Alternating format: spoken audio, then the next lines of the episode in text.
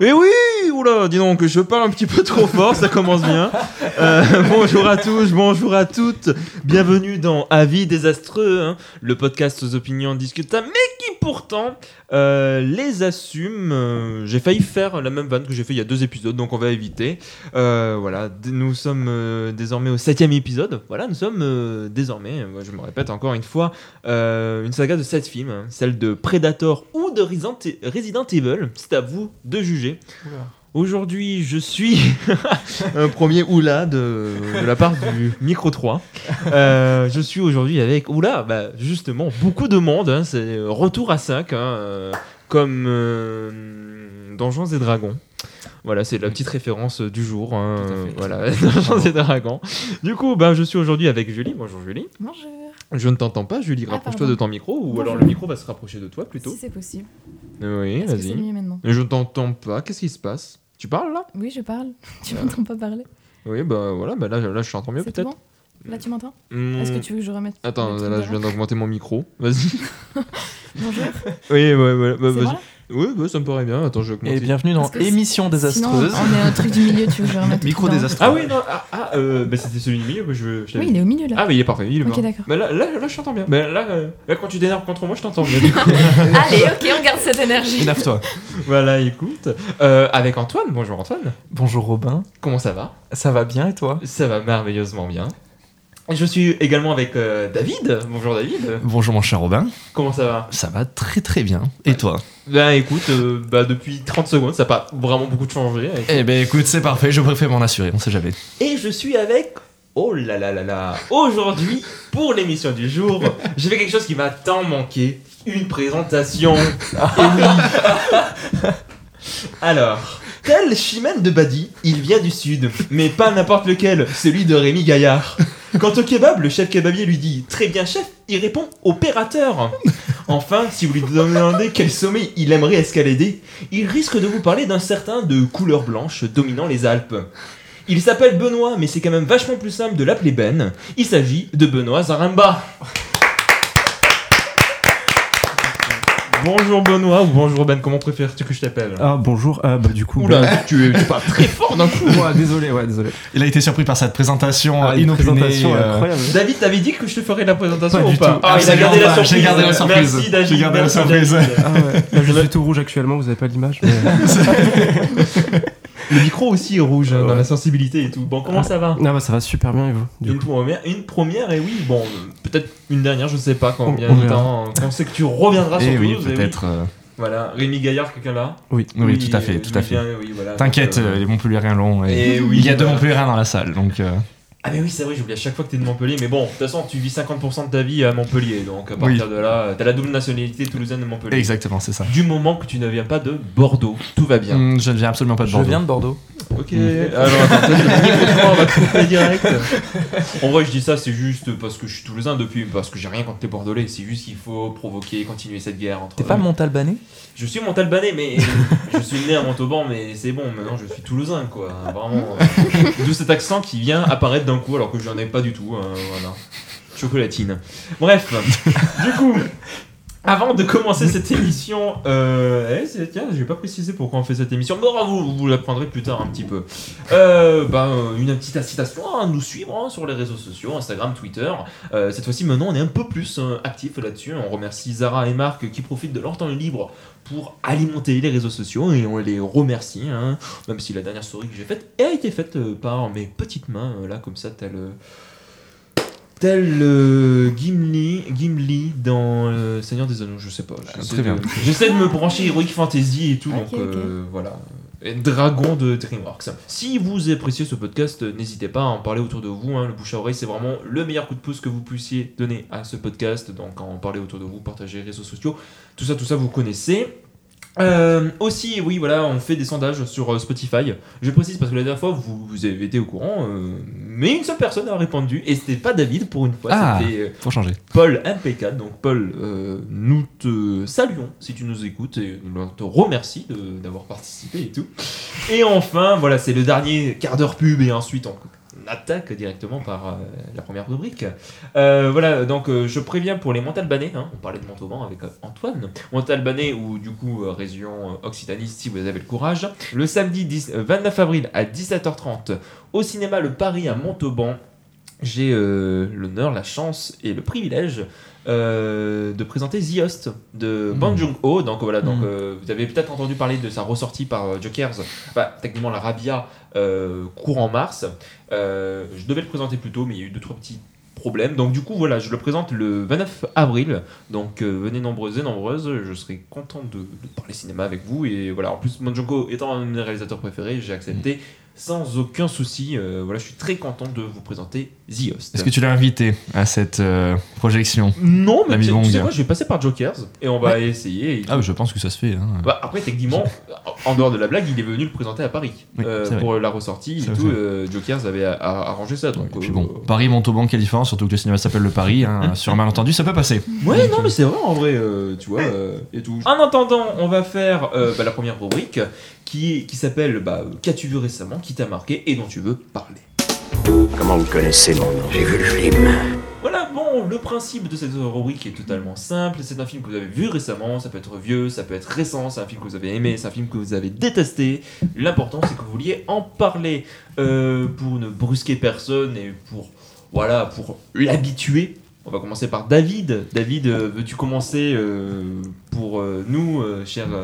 bref, veux-tu parler et tout? Eh bien écoute, mon cher Robin, je vais te parler d'un film dont tu as peut-être déjà entendu parler, que j'ai vu hier, avec le fameux Benoît ici présent, dont tu pourras aussi, je pense, rapidement parler. Il s'agit de Il était une fois le diable, aka Devil Story. Ça ne dit rien du tout. Alors, ce film euh, est un film français. C'est le dans la bande-annonce, euh, ils, en- ils en parlent comme étant le seul film d'horreur normand. voilà, Ça, commence- ça commence bien, ça commence Voilà. très bien. C'est un film réalisé en 1985 par l'ami Bernard Launois qui avait réalisé euh, visiblement quelques bisseries et autres films euh, inconnus au bataillon tels que Touche pas à mon bignou ou Sacré gendarme. Euh, et donc en fait, il, avait, il a fait ce film lorsqu'il a été interviewé pour, euh, en disant qu'il comptait euh, concurrencer les Américains avec ce film-là. Euh, L'équivalent des trois mousquetaires, hein, mais que t'as tout à fait, voilà, exactement. Et euh, non, alors c'est un film, alors il est considéré euh, dans le monde, hein, pas seulement en France, comme un film culte, car étant probablement l'un des plus grands nanars euh, de, de tous les temps. Au même titre que voilà les plus grands, les meilleurs films ou les plus mauvais, ça dépend de quel point on regarde ça, point de vue on regarde ça, euh, de Ed Wood, du coup. Oh là là, oui. Et, euh, et en fait, c'est vrai que le film, pour le coup, dure 1h16. Et en fait, c'est un film que je, déjà, je suis incapable de te résumer l'histoire. Ça commence super bien. hein. Vraiment, je pourrais. Mais en fait, le film, euh, j'ai presque envie de te dire, à la fois révolutionne la question même de montage, de d'histoire, d'acting et de tout ce qu'on sait sur le cinéma. D'un autre côté, tu ne sais pas si le film se fout de ta gueule du début à la fin. C'est les Citizen Kane des nanars. hein. C'est exactement ça. Vraiment, euh, je pense que Ben pourra me compléter sur ça, mais en fait, d'un côté, tu es mort de rire, mais en fait, il y a des, des fois des séquences. euh, pas, bien sûr, le gore est utilisé de manière mais complètement désastreuse. Et, euh, et en fait, tu as des fois des, des, des, des, des ch- des chants contre chants, mais qui sont absurdes. Tu as un mec, en fait, qui pendant. euh, euh, parce que si je dois essayer de résumer l'histoire, je vais essayer, c'est très compliqué. Mais je pense que ça parle euh, d'un d'un couple qui, qui voyage en Normandie et qui s'arrête dans un château. Et en fait, on sait pas si c'est un rêve ou pas. Je pense que c'est ça. Ouais. Euh, The Green Knight, du coup. Voilà. Bon, j'ai pas lu The Green Knight, mais euh, Ouais, la ligne coup- verte? Quoi? Non The Green Knight, le Chevalier Vert de David Lowery. Film à Ah, j'ai 24. pas vu. j'ai toujours pas vu. Non, Oui. non spoil. Excuse-moi, excuse-moi. Oh là là. Et sauf qu'en fait, du coup, tu as donc euh, la, la femme donc, qui joue superbement bien, dont j'ai oublié le nom, elle m'excusera, euh, qui en fait se fait pourchasser donc par un une espèce de monstre euh, avec un uniforme de nazi au visage déformé, avec une mère qui vit dans une cabane et qui rencontre sur son chemin une momie et sa femme, mais également euh, un cheval et un chat noir. Et le cheval en fait poursuit cette femme, semble poursuivre cette femme, sauf qu'en fait à un moment il y a un chasseur qui était dans le château et qui en fait euh, poursuit le cheval et lui tire dessus pendant 40 minutes. Sauf que c'est un chasseur qui visiblement ne s'est pas visé parce qu'il lui tire tout, le, tout au long du film dessus. Mais et vraiment, l'histoire c'est ça. Et en fait on ne, on ne comprend rien et c'est absolument génial parce qu'en fait on, on essaie de se dire mais qu'est-ce qu'il qu'est-ce qu'il fait en fait ce mec?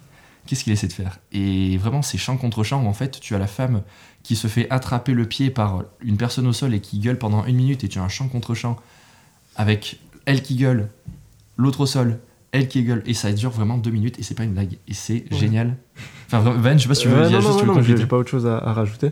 Mais ouais, non, c'est ça, en fait, ça te, ça, te, ça te questionne même sur la, la notion de technique et de, surtout de mise en scène, en fait, où en gros, bah, les dialogues sont ratés, les chants contre chants, c'est enfin, c'est vraiment raté pour le coup, tu vois. Enfin, en fait, c'est vraiment un film où si t'aimerais faire un, un film, on te, il faudrait montrer ce film, par exemple, dans les, dans les facs ou, euh, ou les écoles, pour te dire, ouais, en fait, c'est ce qu'il faut absolument pas faire. Oh, mais c'est un argument que vous Vraiment. utilisez souvent. Enfin, David lui dit, Ouais, j'ai l'impression mais qu'il c'est- parle d'un film, il, me dit ça. Oui, mais là, mais là, mais pour le coup, c'est- je pense là- que c'est- c'est vraiment enfin, Ouais. littéral, vraiment, parce que Ouais, les même- contre chants sont absolument ratés. C'est le même argument que pour The Room. Bah alors je pense que c'est un peu dans la même cam que The Room, euh, dans le sens où t'as quelque chose, en fait le mec est persuadé de faire un chef-d'œuvre. Et vraiment quand le mec est interviewé, enfin on avait vu donc il y a un document sur Lina, il y a aussi un document sur Nanarland, où le mec vraiment a été interviewé par la télé, il, il était dans son fauteuil en train de fumer son cigare, non mais là on est en train de concurrencer les Américains, on est en train de faire le meilleur film du monde quoi tu vois. Et le mec est persuadé, tu vois, et c'est ça que je trouve génial. Et je me dis putain mais en fait euh, le mec vraiment est, est à fond dans son, dans son truc quoi. Donc, euh, Bah, ça, c'est la grande qualité de, de tous les nanars, c'est que tous les réalisateurs de nanars sont toujours persuadés d'être en train de faire Mm, un ouais. film complètement incroyable. Il y a, il- justement, c'est ça que euh, les gens apprécient dans le nanar, c'est qu'il y a un manque de cynisme Mm, mm, mm. total, parce que c'est ultra frais, c'est ultra premier ouais, degré, et ça se plante magistralement, et c'est Mm, mm, ultra agréable à voir. Mais du coup, pour finir sur ça, effectivement, c'est juste pour dire que le film est complètement lunaire, donc il dure 1h16, si vous avez l'occasion de le voir. donc il y a des éditions vidéo qui existent, mais je pense qu'il sort, il est diffusé régulièrement en salle, euh, dans l'occasion de, de soirées Nanarland ou des trucs comme ça. Donc euh, voilà, vraiment, par contre, prenez euh, une bière ou deux avant de le boire, ou un truc comme ça, ou même pendant, parce que bon, franchement, le film est vraiment perché du début à la fin, mais c'est quand même à voir. Eh bien, merci, mon cher David. Je me tourne vers Julie, qui va Bien nous parler d'un film dont elle a très envie de parler d'ailleurs. hein, euh. Oui, c'est vrai. Je sais pas vrai. pourquoi tu présentes ça comme ça. Ah oui, ok, mais je crois, je crois avoir compris. Sauf si tu m'as menti, et là tu viens de faire tomber ta feuille, euh, c'est un désastre absolu. Mais non, pas de souci. Donc je vais vous parler d'un film que j'ai vu euh, à l'occasion du euh, Grindhouse Paradise Festival à l'American Cosmograph de Toulouse. Et donc c'est un film qui, je crois que c'était l'avant-première française du film, donc il n'est pas encore sorti en France. Et je crois qu'il n'y a pas encore de date officielle de sortie.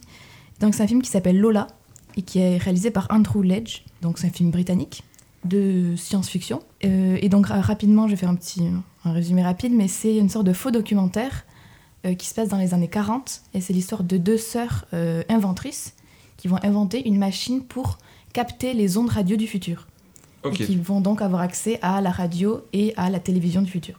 trop bien. Ce que j'ai envie de dire surtout sur ce film, c'est que c'est, enfin les prémices sont vraiment, elles font rêver quoi. Je trouve que avec des, avec un début d'histoire comme ça, tu pourrais faire des choses géniales. Euh, Il y a aussi beaucoup de, de super idées en termes de mise en scène, puisqu'en fait, euh, d'après ce que j'ai compris, ça a été filmé avec des caméras de l'époque. Du coup, c'est de la pellicule, c'est du noir et blanc, euh, c'est un format particulier, et vraiment au niveau de l'image, t'as vraiment un truc super. euh, T'as vraiment un grain quoi. voilà, t'as vraiment un grain, il y a vraiment une image qui est super belle à voir. Et aussi le fait donc que ce soit un faux documentaire, c'est super intéressant puisque pendant toute la durée du film, on a donc les caméras qui sont présentes au sein de la diégèse. Oui. Et donc c'est assez drôle aussi de voir euh, ça dans un film qui est censé se passer dans les années 40. Juste par tout hasard, petite question technique, est-ce que c'est un documentaire du coup? Est-ce que ça sera, il se rapproche du fan footage ou, ou pas? C'est un, peu des deux, ça, Ok. ça se veut, ça se veut faux documentaire, mais forcément dans la façon dont c'est filmé, vu que la caméra est présente, je pense que ça peut être considéré comme un fan footage aussi. Ok. En termes de technique, c'est plutôt technique de l'époque ou c'est plutôt technique contemporaine euh, Justement, on prend des mises en scène de 2022 mais avec des caméras d'époque pour faire un film. euh, Je, je trouve que c'est quand même une mise en scène assez contemporaine à part ça, à part euh, vraiment euh, voilà, l'utilisation de ces caméras-là. Et donc, euh, après, je sais pas si je pourrais dire que c'est un film que j'ai vraiment apprécié beaucoup. En fait, c'est un peu frustrant d'avoir des prémices aussi chouettes, deux inventrices, une machine qui peut voir dans le futur. Mais après, euh, le, le- le reste de la narration est assez attendu. Je trouve que le fait qu'ils aient choisi euh, les années 40 et donc la Seconde Guerre mondiale, ça, ça, ça crée des, Hmm. une sorte de... Comment dire, c'est très attendu en fait ce ce qu'on va voir. On se Oui. doute un petit peu de ce qui va se passer. Donc c'est un peu dommage. J'aurais beaucoup plus apprécié qu'ils aient choisi une autre euh, période temporelle, qu'ils aient pu explorer d'autres euh, choses que juste la guerre, le nazisme. Bon voilà, Hmm. je veux pas spoiler Ouais, trop, mais c'est un peu attendu. euh, Bon, dans les années 40, c'était assez commun. C'est-à-dire. bah, le nazisme. Oui, oui, Oui, enfin, enfin euh, bien sûr. j'espère ne pas trop m'avancer quand je dis ça, normalement. Oui, euh, mais Ils pu parler du disco quand même hein, dans ces années-là, excuse-moi, mais bon. Le c'est- Du disco. Du disco. Dans les je années crois que 40. tu, disais le discours de Todd Haynes. euh. Et pour le coup, c'est une, je sais pas, c'est une transition intéressante parce que ce Ah. que j'ai beaucoup aimé dans le film, pour le coup, c'est le rapport à la musique. Mm. Parce qu'en fait, il y a tout un truc avec le fait qu'ils peuvent accéder à la musique du futur. Ah. Et ça, je trouve que si ça avait été beaucoup plus exploré, beaucoup plus en rapport à l'art, à vraiment aux différentes façons de penser par rapport au futur et au, au passé, bah, j'aurais vraiment, je pense, Ouais. beaucoup plus aimé le film que purement une histoire qui est sur la stratégie militaire, la guerre. Et ils sont tombés sur Joule et du coup ils ont détruit la machine. Ils sont dit c'est pas la peine savoir. Heureusement. Oh la mauvaise langue. Elle est périmée ta blague. Depuis 2016, on fait plus de Excuse-moi, blagues sur. Joule. Il est vrai, il est vrai. Je pense que c'est exactement pour cette raison qu'ils ont décidé de faire en sorte que la machine ne voit que 40 ans dans le futur. Mmh, c'est pour ça. Donc ils s'arrêtent à la bonne musique des années 70. Si jamais ça Voilà. t'intéresse, euh, alors je sais pas dans quel sens tu aurais voulu que le film tourne, mais euh, il y a Fréquence Interdite. Je sais pas si quelqu'un Mm. connaît ce film autour de la table. Oui, avec Kiefer Sutherland. Peut-être. Je ne l'ai pas vu, je connais juste de nom, je connais le pitch. Ça fait des années que je veux voir ce film. Parce qu'en fait, ça raconte l'histoire d'un type qui, avec une radio, va avoir accédé à des fréquences du passé, là pour le Mhm. coup.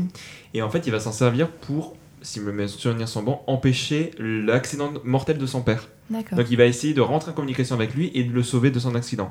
Voilà, j'en sais pas plus, mais je sais que c'est un pitch qui m'a toujours donné envie, euh, justement par rapport euh, aux ondes, au voyage temporel. Donc quand tu parles de ce film, ça Ouais. fait instantanément penser en lui. Donc voilà, si jamais, euh, Fréquence interdite, ça s'appelle. Et... Je peux pas vraiment t'encourager, je l'ai pas vu, mais voilà, peut-être Ouais. ça pourrait t'intéresser. c'est peut-être ce qui manquait à ce film, c'est-à-dire une dimension plus intimiste, personnelle. Là, ils ont voulu se rentrer dans la grande histoire et, et je- selon moi, c'était pas la meilleure idée. Trop bien. Euh, Eh ben, Antoine, étrange- justement. Étrangement, ça me fait penser à un autre film qui a pas de rapport avec le voyage temporel. Ok. Euh, Another Earth. Oui. Ah, faut que je le vois, OMG. Ah oui. Ouais. J'aime beaucoup ce film. Parce que d'un point de vue justement euh, euh, remise en question du coup sur ses choix personnels Mhm. et du coup l'apparition d'une seconde planète Terre dans le ciel, il y a euh, du coup cette question du euh, il y a une- un Mhm. deuxième monde en face de nous et est-ce que euh, mes choix euh, Ouais. Euh, ont été les mêmes pour ou le coup, différents c'est super coup, bien euh. fait parce que Ouais. un truc euh, de science-fiction énorme, Mhm. mais ils arrivent à retourner au plus proche, au plus intimiste, au plus Ah ouais, personnel. complètement, Et... complètement. Ouais, ça c'est c'est Ouais. vraiment très bien fait dans ce film. Antoine, justement, la parole est à toi. Euh, quel est. Alors, film ou série Série, je vais parler d'une série. Vas-y, parle de, de série alors. Je vais parler d'une série. Euh, je suis en train de me dire, je je crois que la dernière fois aussi que j'étais dans l'émission, j'ai parlé d'un autre film de super-héros. Je vais encore parler du coup de, de super-héros cette fois-ci. The Boys, c'est ça? Oui, Alors, bingo, je suis, je suis méga mind. j'ai- je vais parler de The Boys. Euh, alors, je vais pas parler de The Boys pour. euh, Enfin, oui, d'accord, c'est une série de super-héros euh, qui est. qui, bah, du coup, change, qui sort du coup des, clichés des super-héros ou autres, qui sont tout, propres et qui sont magnifiques. C'est une critique du coup du cinéma, une critique du coup de, de- du monde américain. C'est une critique complète par rapport au, aux politiques sur les armes à feu. Est-ce que les gens devraient avoir le droit de posséder des armes ou non, ce genre de choses. Ça parle de plein de sujets différents. Et aussi, c'est une excellente adaptation qui euh, prend le, su- le, le- le médium de base et qui le déforme pour être différent, euh, suffisamment différent pour ne pas copier euh, page par page le, le- le média de base. Vous avez été le cas avec Watchmen? Ah oui, oui. Comme, avait- oui, comme avait été le cas avec Watchmen, Pour, pardon? Pour en faire quelque chose de complètement différent, enfin qui, qui, qui quitte du coup le, le média de base pour en faire euh, du coup quelque chose de différent et de, de suffisamment euh, intéressant en fait. L'écriture est, est très, enfin l'écriture des personnages est très bien ficelée. euh, c'est euh, non non le- l'écriture est vraiment bonne. Ah non, non, c'est juste, Voilà. je le rotais. Ah C'est c'était- c'est pour ça que j'ai- j'ai j'ai tourné la tête, c'était pas que je réagissais à ce que tu dis. Da- d'accord. J'ai ok, pas ok. encore vu The Boys, faut Ok, vraiment que je la regarde cette série. Ouais. Non, elle est, elle est pas mal, elle est intéressante. Ah, aussi, à voir en anglais. Euh, euh, parce Bon, que je du pense coup, que à tous les Français qui vous nous regardent, euh, je vais poser la question toute conne est-ce que Frenchie, du coup, un personnage qui est censé être français, est-ce que Frenchie est français français ou non? Ça fait 5 ans que tout le monde fait la vanne sur le fait qu'il parle pas du tout français. Ah non, il parle tout. pas du français, hein. il se trompe des fois sur les masculins féminins, euh, ça me fait rire. Mais à la limite, si tu veux voir euh, le dernier français que j'ai vu d'un film, c'est dans Ghost Dog, La Voix du Samouraï. Et là, t'as un français. oui, oui, oui, ah, qui est- qui- oui, je l'ai vu. ah, j'aime Ah, ce, film, est, ce film est pas mal. Ce film est grave sympa, ouais. Par Ginger contre. Euh, ouais, Ginger Mush. Par contre, ah, j'aurais pu parler de ce film, ouais.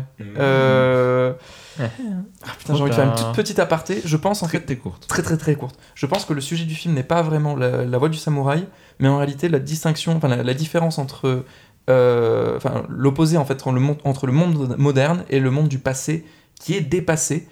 Et, euh, et en fait, euh, même le personnage principal du coup qui suit la voix du samouraï ne la suit pas vraiment. Non, il ne la suit pas vraiment parce que il ne fait que lire un livre et en fait la, seule- la seule chose qu'il a en fait de, le seul lien qu'il a avec la voie du samouraï, c'est un livre. C'est pas il n'a il n'est pas samouraï. Hmm, Oui, d'accord, ok. Oui, il n'est en fait qu'une caricature d'une voie du samouraï. Et en fait, tout le monde se trompe dans ce film. Ok. Voilà, c'est c'est mon point de vue, mais je sais pas forcément le point de vue. euh, mais en tout cas, on euh, encourage les gens à découvrir. euh, Ah oui, non, ce film est très bien. Le, Ce le- film est ouais, très intéressant. Ben Benoît, encore une Oui. fois, je ne sais pas comment t'appeler. Comme tu veux. Comme je veux. Et ben, Aladdin. si vraiment je, je peux t'appeler comme je veux. comme tu veux entre Ben et Ben. Ah d'accord, ok, j'ai Ok, ok, ouais. j'ai mal compris le message alors. Je peux t'appeler, je peux t'appeler Si tu veux. C'est Avec entre. Ben et Benoît. le gars qui prend le mauvais Le seul problème, c'est que ça va me donner un petit peu faim, mais. euh, Ah oui, désolé. Désolé. Ici, on ne mange pas, malheureusement, parce que sinon tout le monde nous entend. En fait, la dernière fois, on a voulu le faire le premier podcast et c'était Mm. horrible. hein, moi qui essayais de corriger ça. Bref, excuse-moi. Donc, du coup, oui, Benoît, toi, quel est le, le film dont tu voudrais nous parler? Alors en vrai, je vais vous parler d'un film qui est sorti en 1982.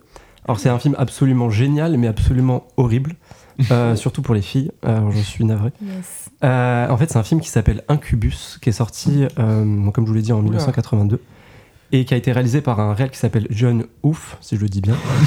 Euh, c'est- alors, ouais, je, je sais pas comment le dire parce que c'est assez compliqué, moi et mon anglais. Euh, mais en fait, c'est un film, donc, comme je vous l'ai dit, sorti en 1982, et en fait, c'est un mix entre plusieurs genres. Euh, donc entre le slasher, entre le polar et entre le giallo. Et euh, dedans, en fait, on suit euh, un couple joué euh, avec, enfin, on suit le mari joué par John Cassavetes. Oh oui, d'accord. Donc, Grand réalisateur. Voilà, exactement. Et où en fait, ce couple va dans une nouvelle ville et ce fameux John Cassavetes est en fait un médecin. Et le jour où il arrive dans cette ville, le, le- son premier jour, il voit une, une armada, si je peux dire ça comme ça, de victimes f- féminins. Où en fait, la plupart des filles se sont faites violer. Euh, donc ça, super bonne ambiance. Et sauf qu'en fait, il y a plusieurs problèmes sur euh, ces victimes. C'est qu'en fait, il y a une quantité énorme de sperme. Et le problème qu'ils trouvent euh, avec ces victimes, c'est qu'en fait, ce n'est absolument pas normal d'avoir autant de quantité de sperme chez une femme morte. Et ils décident d'enquêter. Sauf que, évidemment, c'est un petit village et on est dans un slasher, donc forcément, tout le monde, enfin, personne ne veut l'aider. Il essaye d'enquêter et au final, il découvre qu'il y a une petite secte un peu bizarre. Et en fait, le film est absolument génial. Bon, absolument horrible par contre. Il faut, faut se préparer à voir ça, évidemment. faut se préparer à être, à être choqué. Euh, mais, euh, mais en fait, ouais, le mélange des genres est absolument super bien réalisé. Euh, où en fait, vraiment, tu as le côté polar fait à 2000%, le côté slasher, où en fait, tu vois les, les meurtres des fois, et même les viols en POV. C'est absolument ignoble. Ouais. Et, euh, et le côté Giallo aussi, bah, justement pour ce côté, euh, entre guillemets, un peu euh, Esthétique. esthétique et aussi aller euh, dans cette, dans cette perversi- perversité, pardon, justement Ouais. de montrer la caméra dans des endroits où on n'a pas forcément envie d'aller. Donc ça, c'est vraiment génial. Donc euh, je vous recommande vraiment ce film si vous voulez être choqué et, euh, et si vous aimez le cinéma de genre. Euh, le film est disponible sur Shadows, Ah oui, voilà, ça, ouais. forcément. Et il est sorti en, en DVD Blu-ray dans une superbe édition euh, de Rimini Edition qui est en rupture de stock d'ailleurs. Donc ça prouve que le film est À cause de toi. Ouais, à, à cause de Ben, à cause de exactement. moi, ouais, dans, euh, dans une superbe édition. Euh, donc voilà, donc c'est vraiment un film que je vous recommande parce qu'il m'a vraiment marqué. Ça fait une semaine et demie que je l'ai vu. Et bah, pour preuve, j'ai envie d'en parler avec vous parce que parce que c'était vraiment trop bien. Ok, Voilà. super, bah merci euh, de la recommandation. Euh, alors, moi, j'ai pas fait autant de boulot que vous. En fait, je ne sais plus qui est le nom de la réalisatrice, mais vous allez pouvoir euh, m'aider. Moi, je vais vous parler d'un film qui, qui est sorti là récemment, en fait, qui était Lion d'Or à Venise. Euh, en fait, bon, j'ai vu quand même pas mal de. fi- Enfin, j'ai vu beaucoup de bons films là récemment, mais euh, juste, voilà. J'ai vu Dalva, je vais pas en parler, mais juste, si vous avez l'occasion de voir Dalva, c'est incroyable. Vraiment, allez-y. Ça parle de d'inceste parental. Donc euh, bon, le sujet est lourd, mais le film est incroyable. Ouais, hop, voilà, petite euh, parenthèse. Et aussi Mad Max Fury Road en Black and Chrome. Je l'ai vu au cinéma, c'est incroyable. Peut-être mieux que la version couleur. Hop, ça aussi, petite parenthèse fermée. Je voulais parler de ces deux films. Non, le film dont je vais vous parler, c'est Toute la beauté et le sang versé de Julie. Ah non, j'ai cru que tu étais en train de. De Laura Poitras. Laura Poitras, voilà, qui avait fait Citizen Four il y a quelques années sur Snowden Snowden, voilà, c'est ça, merci. Edward Snowden, voilà, donc Mm. euh, qui est, Ah, oui. voilà, voilà. Et du coup, euh, je suis allé voir ce film justement parce qu'il avait gagné le Lion d'Or à Venise et également parce que euh, j'avais eu beaucoup de bons retours. Ça va parler de la photographe Nan, Gol- euh, Nan Goldin, très très très grande photographe, euh, dont je vais être tout à fait honnête, je ne connaissais pas du tout le travail. hein, euh, vraiment, je l'ai découvert à travers ce documentaire. C'est un documentaire qui va être sur deux temps. En fait, on va être à la fois dans le présent. On va l'avoir à essayer de combattre une industrie euh, américaine qui est accusée de plus d'un demi-million. de décès à cause des produits, des, mé- des médicaments qu'ils vendaient, et euh, dont ils savaient pertinemment qu'ils étaient dangereux à cause de- des effets secondaires, et qu'ils n'ont rien dit et tout, et euh, voilà, elle va vraiment lutter contre ça. Et donc ça, c'est la première partie du film. Et la deuxième, euh, enfin le deuxième temps du film, c'est revenir sur toute sa vie en fait. Où est-ce qu'on va retracer 40 ans de sa vie à travers toutes ces photographies, à travers des, de très très vieilles archives, dont certaines je pense qui sont vraiment rares, voire euh, enfin uniques quoi que tu n'as jamais vu auparavant. Quand je dis que c'est en deux temps, ça va être euh, simultanément. C'est un coup tu vas être euh, en 2022 et un coup tu vas être du coup euh, au cours de sa vie. Et en fait, si j'en parle dans ce film, c'est que il y a deux émissions de cela, on parlait un petit peu sur euh, quel était le médium cinématographique. Comment, en fait, et que moi j'étais vraiment partisan du. En fait, c'est au niveau de la caméra, au niveau de la mise en scène et tout. Et en fait, euh, le truc, c'est que ce film, je l'ai adoré. Donc, vraiment, si vous avez encore l'occasion, s'il passe encore euh, pas loin de chez vous, vraiment foncez le voir. Il est fabuleux. Mais ce film, sans trop exagérer, il doit y avoir au moins 40 minutes du film qui ne composait que de photos. Photos et voix off. Donc du coup là euh, je, me suis dit ah mince en termes de cinématographie qu'est-ce qu'il raconte et tout? Bon déjà il y a toute la question du montage. La question du montage et je pense que entre le temps que, restent les photos et le fait que voilà l'avoir mis dans un certain ordre ça veut raconter quelque chose. Mais en fait ce que je trouve vraiment fabuleux dans ce film c'est que la simplicité de son dispositif parce que je trouve que les prises de vue euh, en 2022 sont pas forcément belles, mais on cherche pas à être un truc suresthétique ou quoi que ce soit. C'est déjà, bon, c'est c'est prises de vue euh, sur l'instant, et puis bon, voilà, ça a dû être filmé avec quelques caméras euh, comme ci comme ça, mais rien de fou, quoi. La photographie est pas incroyable, ni les cadres et tout. Mais je me dis, la simplicité de ce dispositif, je trouve que toute la force qui s'en dégage en termes de narration ou en termes d'émotion, je la trouve tellement forte que je me dis, en fait, c'est un vrai tour de force de réussir à autant te transporter avec si peu, en fait. Et c'est vraiment quand on te dit que tu peux faire du cinéma avec tout, bah, ce film te le montre avec merveille. Et en plus, non seulement ça, mais en plus, c'est reconnu par la profession. Je, rappelle, Lion d'Or, euh, Lion d'Or à la Monstra de Venise, c'est un film qui a mo- moult récompenses, moult euh, critiques positives. Et puis en plus, c'est assez fascinant parce que à travers la vie de Nal Goldin, qui a vraiment une vie vraiment extraordinaire et qui va te montrer par rapport à toutes les étapes qu'elle a passées dans sa vie. Euh, voilà elle va te parler du deuil elle va te parler de, de communauté LGBT elle va te parler de des pas des bas-fonds mais elle va parler un petit peu de, de solidarité de comment en fait euh, tu vois dans, dans, la- dans l'Amérique comment elle a essayé de se construire avec toutes les soirées qu'elle a fait euh, les personnes trans euh, enfin vraiment euh, tu vois un film qui est euh, je trouve très moderne dans sa enfin c'est très moderne par rapport euh, à l'époque à laquelle elle vivait. Et je me dis en fait ça va brasser un tas de choses. Non seulement sa vie mais ça va brasser en fait toute une fresque de qu'est-ce qu'a été l'Amérique par quoi elle est passée Mm. euh, quelles sont les communautés qu'elle a pu rencontrer et par euh, quel passage euh, elles sont passées les morts qui ont eu lieu et tout. Et je me dis lier ça avec son, son combat contre cette société dont j'ai plus le nom je, je trouve que en fait c'est un film assez fabuleux. Très très très engagé politiquement. Vous vous en doutez hein, au vu du sujet. Non c'est un film que je trouve assez fou. Et voilà pour quelqu'un qui découvre Nan Goldin bon voilà euh, elle a fait des photos que je trouve fabuleuses et je sais que Julie par exemple toi t'aimes beaucoup Ah oui, Nan Goldin beaucoup tu n'as pas vu encore le encore, documentaire, mais c'est vraiment- tu- c'est prévu. ça ne saurait tarder. Hein. Exactement. Voilà, mais je pense que pour quelqu'un qui adore Nal Goldin, je pense que c'est une petite merveille euh, ce, ce court métrage, euh, ce documentaire. Mais c'est pas besoin, pas besoin de la connaître et tout. Donc euh, voilà, je vous encourage vraiment à aller le voir. C'est peut-être encore en salle, je sais pas. Au moment où sortira Ouais, le si, si, podcast. ça a l'air d'être en salle. Je sais que, tu vois, à Toulouse, par exemple, le cratère le passe encore. Mm. Peut-être l'ABC et si vous nous écoutez à Montauban, parce que je sais qu'il y en a qui nous écoutent à Montauban, le Paris, voilà. Où je présenterai The Host le 29 avril. Voilà, merci à tous d'avoir fait bah, ce petit tour de table d'actualité ou non. Euh, en parlant d'actualité, euh, quelques jours après euh, la sortie de cet épisode, il y a une grande sortie. Une, une sortie qui est une des grandes sorties de cette année, à savoir Beau is Afraid de Harry Astor. Harry Astor que l'on connaît pour avoir collaboré plusieurs fois avec le studio A24.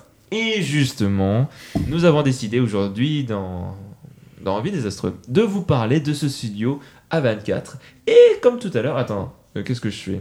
Euh, bah D'abord, je vais lancer le jingle et je vais lancer la chronique. Et alors, A24 Georges, il faut que je vous parle. Que tu veux que je fasse? Je crois qu'on a à parler. Et comme je vous ai dit tout à l'heure, quelque chose m'a manqué durant cette émission, c'est-à-dire faire des présentations. Et du coup, bah, je vais vous présenter euh, le studio A24. Comme le dit la fameuse expression, toutes les euh, routes mènent à Rome. Et c'est justement sur l'une d'entre elles que le nom de cette compagnie fut choisi. Studio préféré des hipsters du cinéma, il est la jonction parfaite entre le cinéma de genre et le cinéma indépendant, un peu comme si Wes Anderson était aspiré par Gaspard Noé. Après Disney, ce sont les meilleurs lobbyistes aux Oscars. Son existence implique celle de A23 et d'A25. Il s'agit d'A24. Très cool la présentation. Oh, bah, merci. Voilà. Euh, bref, du coup, voilà, effectivement, aujourd'hui, on va parler euh, du studio A24. J'ai, mes chers amis, six questions à vous poser, et notamment, amis, enfin, et notamment pour nos chers euh, Ah, auditeurs. dire ennemi, du coup. Ennemi de, de Villeneuve, qui est un film distribué par A24. Oui, Bravo, très oui, très ouais. bonne, euh, Ouais. très très bonne euh, référence. Mais voilà, du coup, euh, il y a aussi des questions qu'on vous a posées, euh, donc euh, du coup sur Spotify et sur nos réseaux sociaux. Donc euh, voilà, si vous êtes jaloux de ne pas avoir pu répondre, eh ben vous savez ce qu'il vous reste à faire, c'est-à-dire de suivre. Euh, tout d'abord, euh, je sais pas quand c'est que je fais une vraie présentation euh, de ce studio.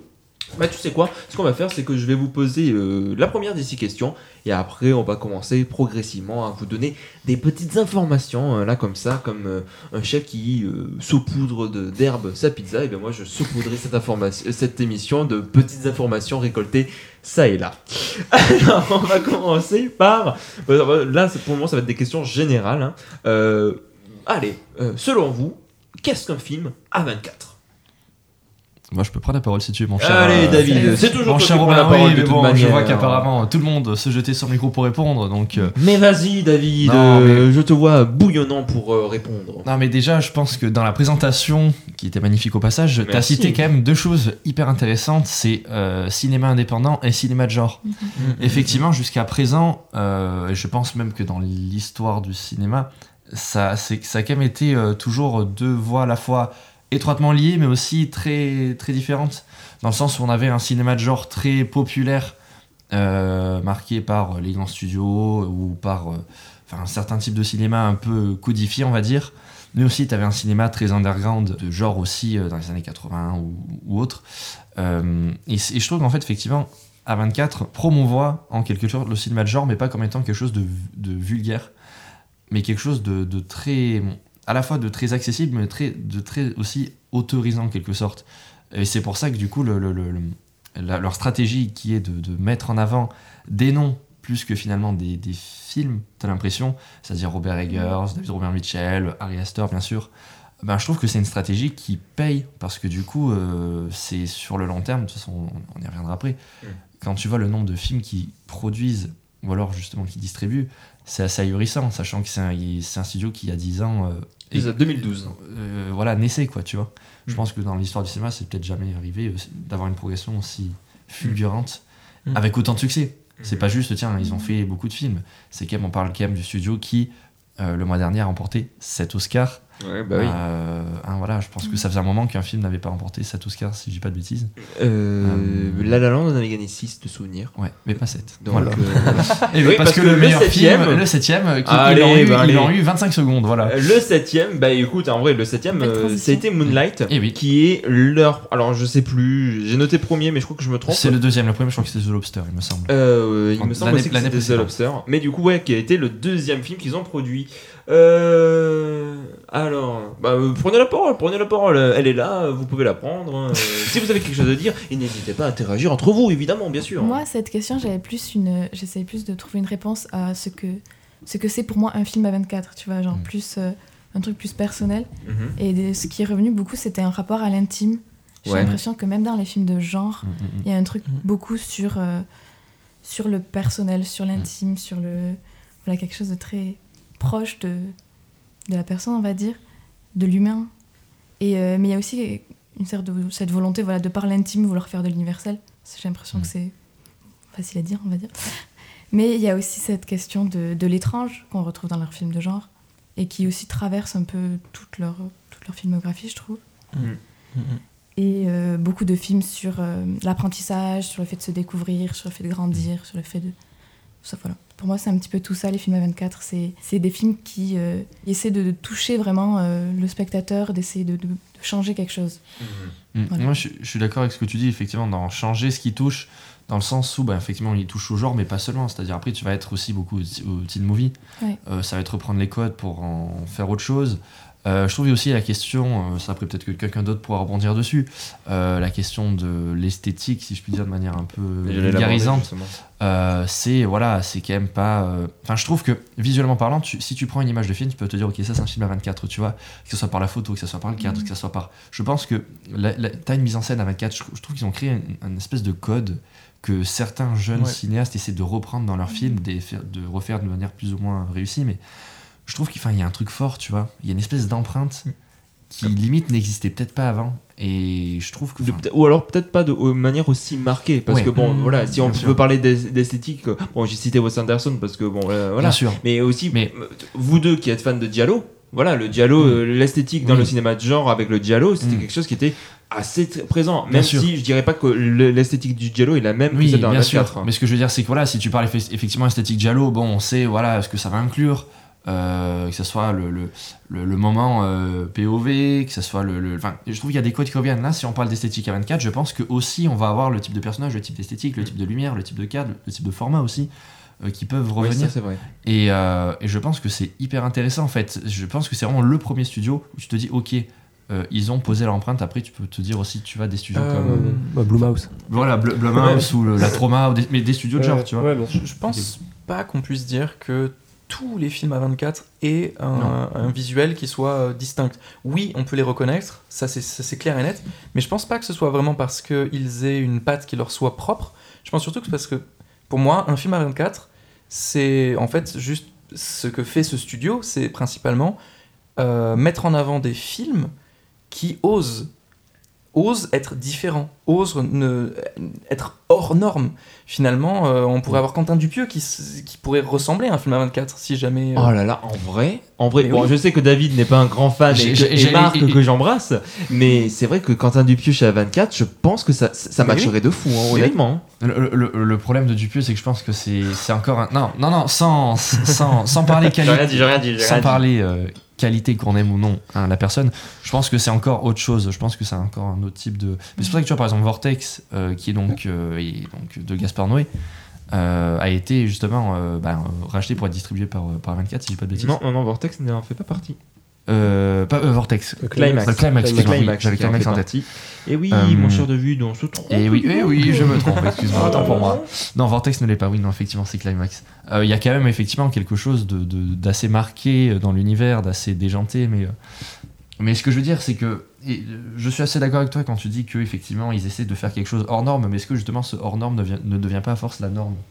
Non. Tu vois Non, non, non, non. non, non, mais je, je- tu vois, ce truc de. euh, de bah, en fait, finalement, on essaie tellement des différents que finalement, dans cette différence, on, on se ressemble, tu vois. Enfin, je sais pas Non, trop je suis pas d'accord. mais. Je suis pas d'accord parce que justement, si jamais on va regarder par exemple, euh, je sais pas, la filmographie de Starkovsky, tu vas te dire waouh, il y a une patte graphique qui est euh, présente. Si jamais Starkovsky il était contemporain, oui, bah ce serait, ce serait un réalisateur de chez A24.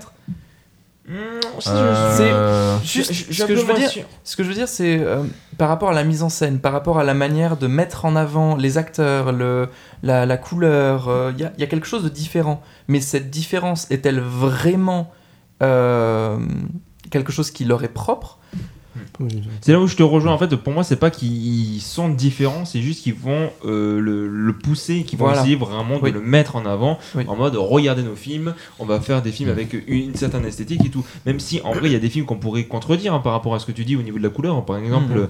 euh, Nos âmes d'enfant, qui est un film euh, Mm. voilà, que, que j'apprécie bien. Euh, Il y a aussi, euh, attends, j'avais noté quoi dans les films? Euh, la, la tragédie euh, de Macbeth. Oui, de- alors, je crois que c'est de Joel Cohen. C'est un des deux. Oui, oui, c'est Joel Cohen. C'est Joël Cohen, voilà.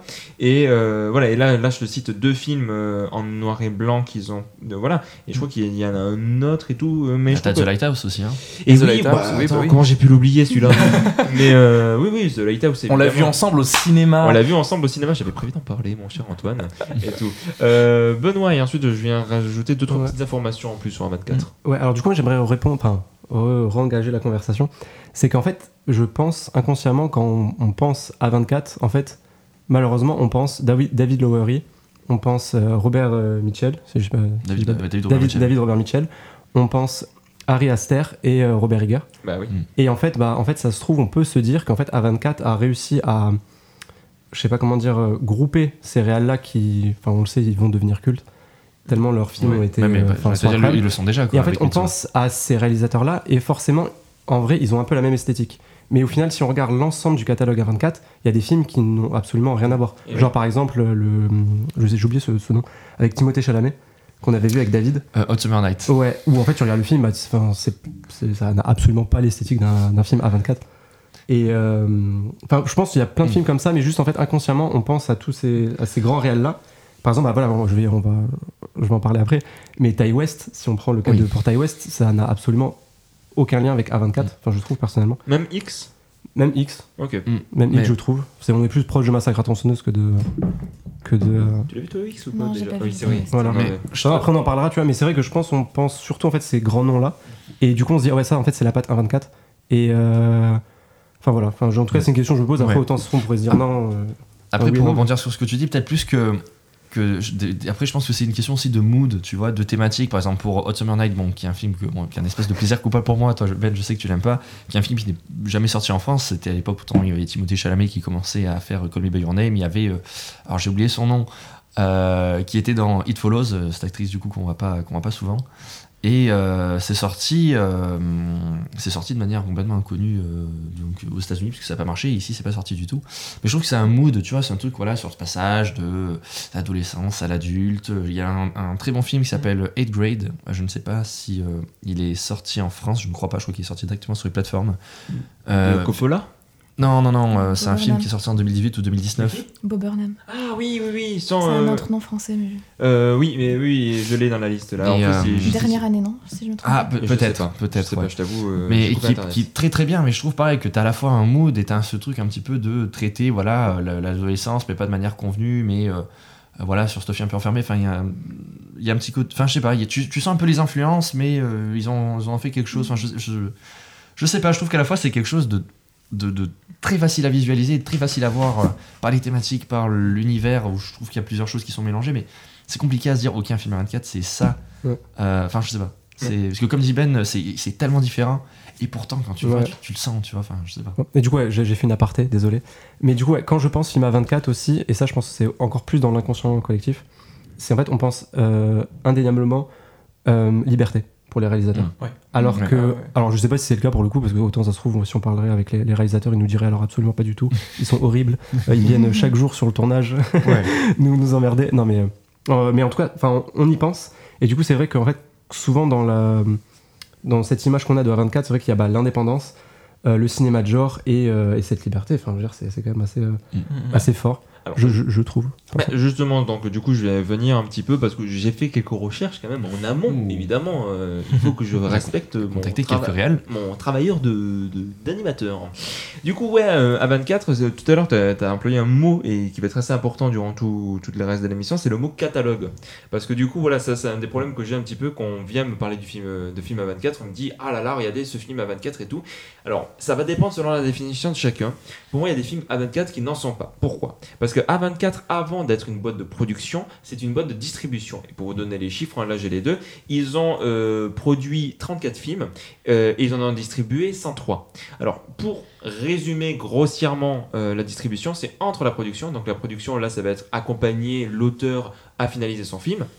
Et l'exploitation. L'exploitation, c'est, vous le voyez en salle. La distribution, lui, il va recevoir le film tel quel, fini, Normalement, il n'y touche pas. Je dis normalement parce qu'il y a quelques exceptions qui traînent par-ci par-là, mais normalement, il ne touche pas euh, au film fini. Et ensuite, eux, ce qu'ils vont chercher, c'est ils vont aller euh, démarcher des salles pour aller euh, l'exploiter. Ils vont faire ben, de la com autour de ça. Ils vont faire des rencontres presse. Ils vont donner des dates. Ils vont donner le nombre de salles. Ils vont donner. Bon, bref, ça, c'est toute la partie. Et l'objectif, c'est que vous, auditeurs, spectateurs, vous puissiez entendre parler de ce film et encore mieux que vous puissiez avoir envie de voir ce film. Ça, c'est le rôle d'un distributeur. Si je regarde par rapport à A24, euh, voilà, euh, A24, du coup, qu'est-ce que je peux dire euh, Oui, voilà. Euh, tout à l'heure, tu parlais du coup par rapport au réalisateur. Donc j'ai regardé une interview qu'avait fait euh, Robert Eggers, donc Robert Eggers qui a fait deux films sous le sigle A24, à savoir The Witch qui lui était distribué pas produit et The Lighthouse qui lui était produit et distribué du coup. Et euh, en fait euh, Robert Eggers a expliqué que eux leur objectif c'était d'abord de chercher des réalisateurs avec des films intéressants. Euh, donc là on va parler du Elevated Horror, mais on peut parler du Elevated Genre ou en France on appelle ça le post-genre. Et du coup, en fait, et ça c'est le cas de beaucoup, beaucoup, beaucoup de réalisateurs, même ceux dont vous êtes persuadés que ce sont des films à 24, comme Hérédité. Hérédité n'est pas un film à 24. Hérédité est un film distribué par 24, parce que leur objectif c'est d'abord de regarder un petit peu les films qu'ils ont, Mm. de les accompagner en salle, et ensuite à partir de là, ils vont les distribuer. Il y a beaucoup de réalisateurs, les Daniels dont tu parlais avec Everything Everywhere, eux, ils ont distribué du coup Swiss Army Man et ensuite ils ont produit euh, Everything. D'abord, ils viennent un petit peu sélectionner qui, qui sont ces personnes et ensuite, par rapport à ça, par rapport à la liberté dont tu parlais, eux, ils ont vraiment une haute estime des réalisateurs de leurs idées. Leur objectif, c'est pas vraiment de les catégoriser ou de les euh, dire bon, à partir de maintenant, je vais t'engager pour partir sur tel film. Non, l'objectif, ça va vraiment de soutenir le réalisateur. Bon, après, faut prendre ça avec des pincettes parce que je tiens ça d'une interview de Robert Eggers en train de, euh, à ce moment-là, de défendre The Lighthouse. Bon, je pense pas qu'il va aller descendre en mode A24, ils sont trop nuls et tout. Mm. Donc, faut quand même prendre avec des pincettes. Mais si j'en crois son témoignage, en tout cas, c'est comme ça que fonctionne A24. Voilà. Donc, euh, bah, je pense avoir fait un petit peu le tour. Après, si vous avez des questions sur le distributeur, j'ai deux trois euh, petites informations un petit peu autour de ça. Mais voilà. Donc, du coup, quand euh, pour répondre à c'est quoi un film A24, bah, pour moi, ça va être du coup la question de l'esthétique. Et euh, voilà, et donc là je vais parler des films produits euh, à 24, ça va être la question de l'esthétique, ça va être des thématiques. Alors il y a la question de l'intimité, euh, je l'ai pas forcément dans tous les films, mais en tout cas ça va être des films qui vont essayer d'aborder des questions euh, ou des thématiques euh, modernes, ou alors qui vont prendre de vieilles thématiques, Mm. mais qui vont essayer d'en Mm. apporter un regard neuf, Mhm. même si ça peut se passer dans le passé. hein. Par exemple, euh, First Cow, ça se passe au 19e siècle, essayer de se souvenir, c'est bon, mais il va quand même, euh, par la caméra de Kelly Richard, essayer d'apporter un- ou un regard neuf, ou en tout cas de totalement Ouais. s'imbiber par rapport à ça. Et surtout, tu le, tu le disais Antoine, ça va essayer de prendre des, radi- des partis pris radicaux. Hmm. Si on prend par Mm. exemple le cinéma de Harry Astor, c'est un cinéma qui est, je vais pas dire très codifié, mais en tout cas tu reconnais sa patte entre mille, parce que le type en deux- seulement deux films et plusieurs courts métrages, Ah. il, je trouve qu'il a vraiment une patte. Il y a des films euh, où tu peux dire, ouais, c'est un film d'Harry Astor par rapport à certains, cer- certains aspects. Je vois Alors, que je- ça hésite. J'ai juste peut-être un petit doute par rapport à ce que tu viens de dire parce que euh, encore je suis d'accord pour, euh, pour dire que oui il a une certaine patte Harry Astor par contre Mais il est pas italien. Pardon, excuse-moi. putain oula oula Ça, euh, on annule, on annule, on annule. Voilà. euh. Non, arrêtez, arrêtez, arrêtez, arrêtez. Les gens sont mis à rire et tout. euh, pas- pardon.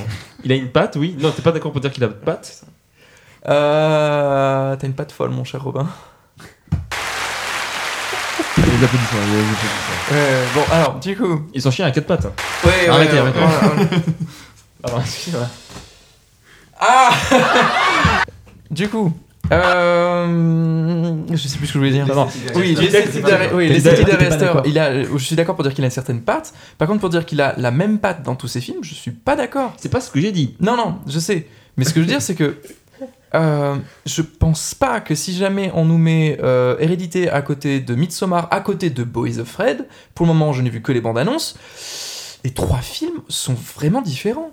Oui, mais on, on retrouve ces- cette notion de malaise dans, dans les trois. Enfin, je Ah oui, j'ai oui. pas vu Boys of Red, mais c'est Oui. les retours qui en viennent. Julie, Oui. toi, je sais que t'aimes beaucoup Harry Astor. Oui. Enfin, si je me trompe pas. Oui, oui, non, c'est Ouais, vrai. Toi, par exemple, par Ouais, rapport à ça. C'est vrai que moi j'ai juste vu ces deux longs métrages. Du coup, en Mm. fait, ce que, me- ce que je me disais, c'est que je crois que c'est un peu tôt, en ayant vu seulement deux films, de vraiment pouvoir qualifier s'il a une patte ou pas. Oui, oui. Complètement Surtout que, je, surtout que je pense que Boys Afraid va être encore sur un autre registre. Du coup, voilà, c'est juste ce que je voulais dire. Peut-être que C'est vrai que C'est- les, premiers retours bien résumé ce que je voulais dire, c'est exactement ça. Les, C'est- les ouais. premiers retours qui ont été annoncés, c'est que c'est vraiment un film assez radicalement différent de ces autres, même si on retrouve, encore une fois, sa question de malaise. Pour moi, c'est vraiment la question Ouais. du malaise qu'il va essayer d'aborder. Mais j'ai j'ai l'impression que, juste pour rebondir sur ce que tu dis, effectivement, Ari Aster, c'est un mec qui a effectivement des partis pris radicaux en ayant les mêmes thématiques. Effectivement, par exemple, support sur cette idée de malaise. Je veux dire, il, il se sert du genre euh, pour amener euh, ces thématiques-là en ayant à chaque fois un truc côté euh, jusqu'au boutiste, tu vois. c'est et- plus, Euh, c'est plus une thématique commune que vraiment une Ouais, patte, tu vois. tu vois, ouais. Je suis même pas sûr qu'on pourrait dire que euh, malaise soit vraiment le bon mot pour définir euh, son cinéma. Parce que euh, je pense pas que ce soit vraiment le malaise, mais plutôt le choc. Parce qu'il est vraiment plus dans la violence euh, et dans l'émotion. C'est un peu comme s'il nous, il nous montrait des choses qu'on ne devait pas voir. Il, Ça, il oui. nous met, il nous met dans un, Mm. dans un lieu et on ressent quelque chose quand. Mm. quand enfin, je, veux dire, euh, je, suis, je suis allé voir Hérédité au cinéma, je pouvais pas mettre pause, c'était compliqué Bah, très compliqué. Par contre, est-ce qu'il y a vraiment eu un malaise? Non. J'ai pas vraiment été dans un sentiment de malaise à un certain moment du film, pour ma part, mais plutôt dans un, dans un sentiment de, de choc. Et euh, je me suis, j'étais fébrile à la fin Mm. du film. Oui, je pense que le malaise, c'est peut-être plus pour le spectateur, finalement, tu vois. Qui, euh, toi, quand tu le, quand tu le reçois, euh, enfin, tu, tu sais pas en fait comment réagir vis-à-vis du film, tu vois. Oui, Pour c'était mi- ce pour- malaise là-dedans. je Voilà, tu vois, je pense que c'est ça en fait. Ouais. C'est plus, par exemple, pour Midsommar, euh, enfin, finalement, quand tu vois la fin, et pareil, je vais pas spoiler, euh, finalement, tu sais pas sur quel pied danser, et finalement, ça résume, ça résume Après, aussi. après, ouais, enfin, Ari Aster, j'ai l'impression que c'est aussi vachement la notion de hors-champ. C'est que Ouais. dans Hérédité, t'as le hors-champ qui est aussi permanent. Dans Midsommar, alors là, j'en parle même pas. Enfin, c'est- il fait jour, on voit Ouais. rien. Tu sais pas où ils sont. Enfin, il y a tout qui est. Ah ouais, ouais, ouais, non, c'est- Et du coup, dans, même dans le titre, dans le prochain, Bo is, is Afraid, tu vois, enfin, genre, j'ai l'impression qu'il y a aussi ce truc-là de, de Ah oui. hors-champ. Après, bon, j'ai pas vu le film et même la bande-annonce, c'est assez compliqué de, Ah Oui, de tâter le film, mais, euh, mais ouais, je pense qu'il y a aussi ça, ce truc de hors-champ. Après, oui, c'est sûr que, voilà, comme, euh, comme vous avez dit, en, en- en deux films, c'est compliqué. Quoi. Euh, du coup, je vais passer. Oui? Non, j'ai un avis désastreux. Bah vas-y, euh, c'est l'occasion. Attends. Quel est ton avis désastreux Euh, Voilà, dès qu'on a un avis désastreux, on appuie ici. Et après, on va passer à la prochaine question quand même. Euh, alors, je, je sais pas qui a aimé le Joker ici. Personnellement, j'ai pas aimé le Joker. Bah, pareil. Pareil. Enfin, pas aimé. Je trouve Enfin, ça pas ça si fou que ça, mais bon, oui. Euh, je pense que Boys of Red sera pour moi le, le film que j'attendais quand, quand j'ai vu la bande-annonce de, Le Joker. de Joker. Et ben, euh, Ok. on aura la réponse la prochaine fois. Je, je peux, je peux juste m'avancer un tout petit peu euh, par rapport à ce, Bon, cette sur- chose. à bonne distance du micro. Alors, du coup, ce que je disais. il a fait, il a pris chaud de ma vanne. Du coup, euh, le Joker, pour moi, ils sont pas allés suffisamment loin dans cette idée de euh, le personnage est fou et il vit dans un théâtre. C'est, c'est ce que moi, ce que j'ai aimé dans le Joker, la chose que j'ai préférée dans le, dans le Joker, c'est quand le Joker tue des gens. Wow, spoiler. C'est pas vraiment un spoil de dire ça. hein. Et il rigolait aussi un moment. Attention. Euh, ouais. Il Quand le danse. Joker- Alors, tout- toutes les taches de sang, le sang dans le film Le Joker, c'est de la peinture. C'est des taches de peinture. Et ça, je trouve que c'est juste un petit détail qui, qui, qui est pas ouf, mais en fait, c'est, c'est ce qu'il y a de mieux dans tout ce film. Ah, bon, si 24 aurait fait le film, il serait interdit au moins de 16 ans, donc. euh, Ouais. Bref, et donc du coup, Boys On of aurait rien Fred, vu. Boys of Fred, quand je vois justement que le personnage euh, dans la bande-annonce, on sent qu'il va sombrer dans la folie et se perdre dans une pièce de théâtre, bah, c'est ce que j'attendais, c'est ce que j'attendais du Joker. Donc je suis content. Mm. Voilà, je suis content. Chouette. On va justement revenir sur un 24 et je vais vous poser du coup la deuxième question. Quel est votre premier lien avec ce studio Et on va dire le catalogue. hein. On va pas faire de distinction entre produits et Merci. distribués.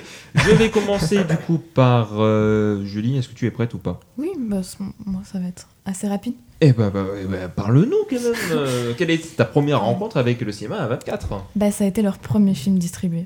C'est euh, The Bling Ring de Sofia Coppola en 2013, que j'ai vu au ciné.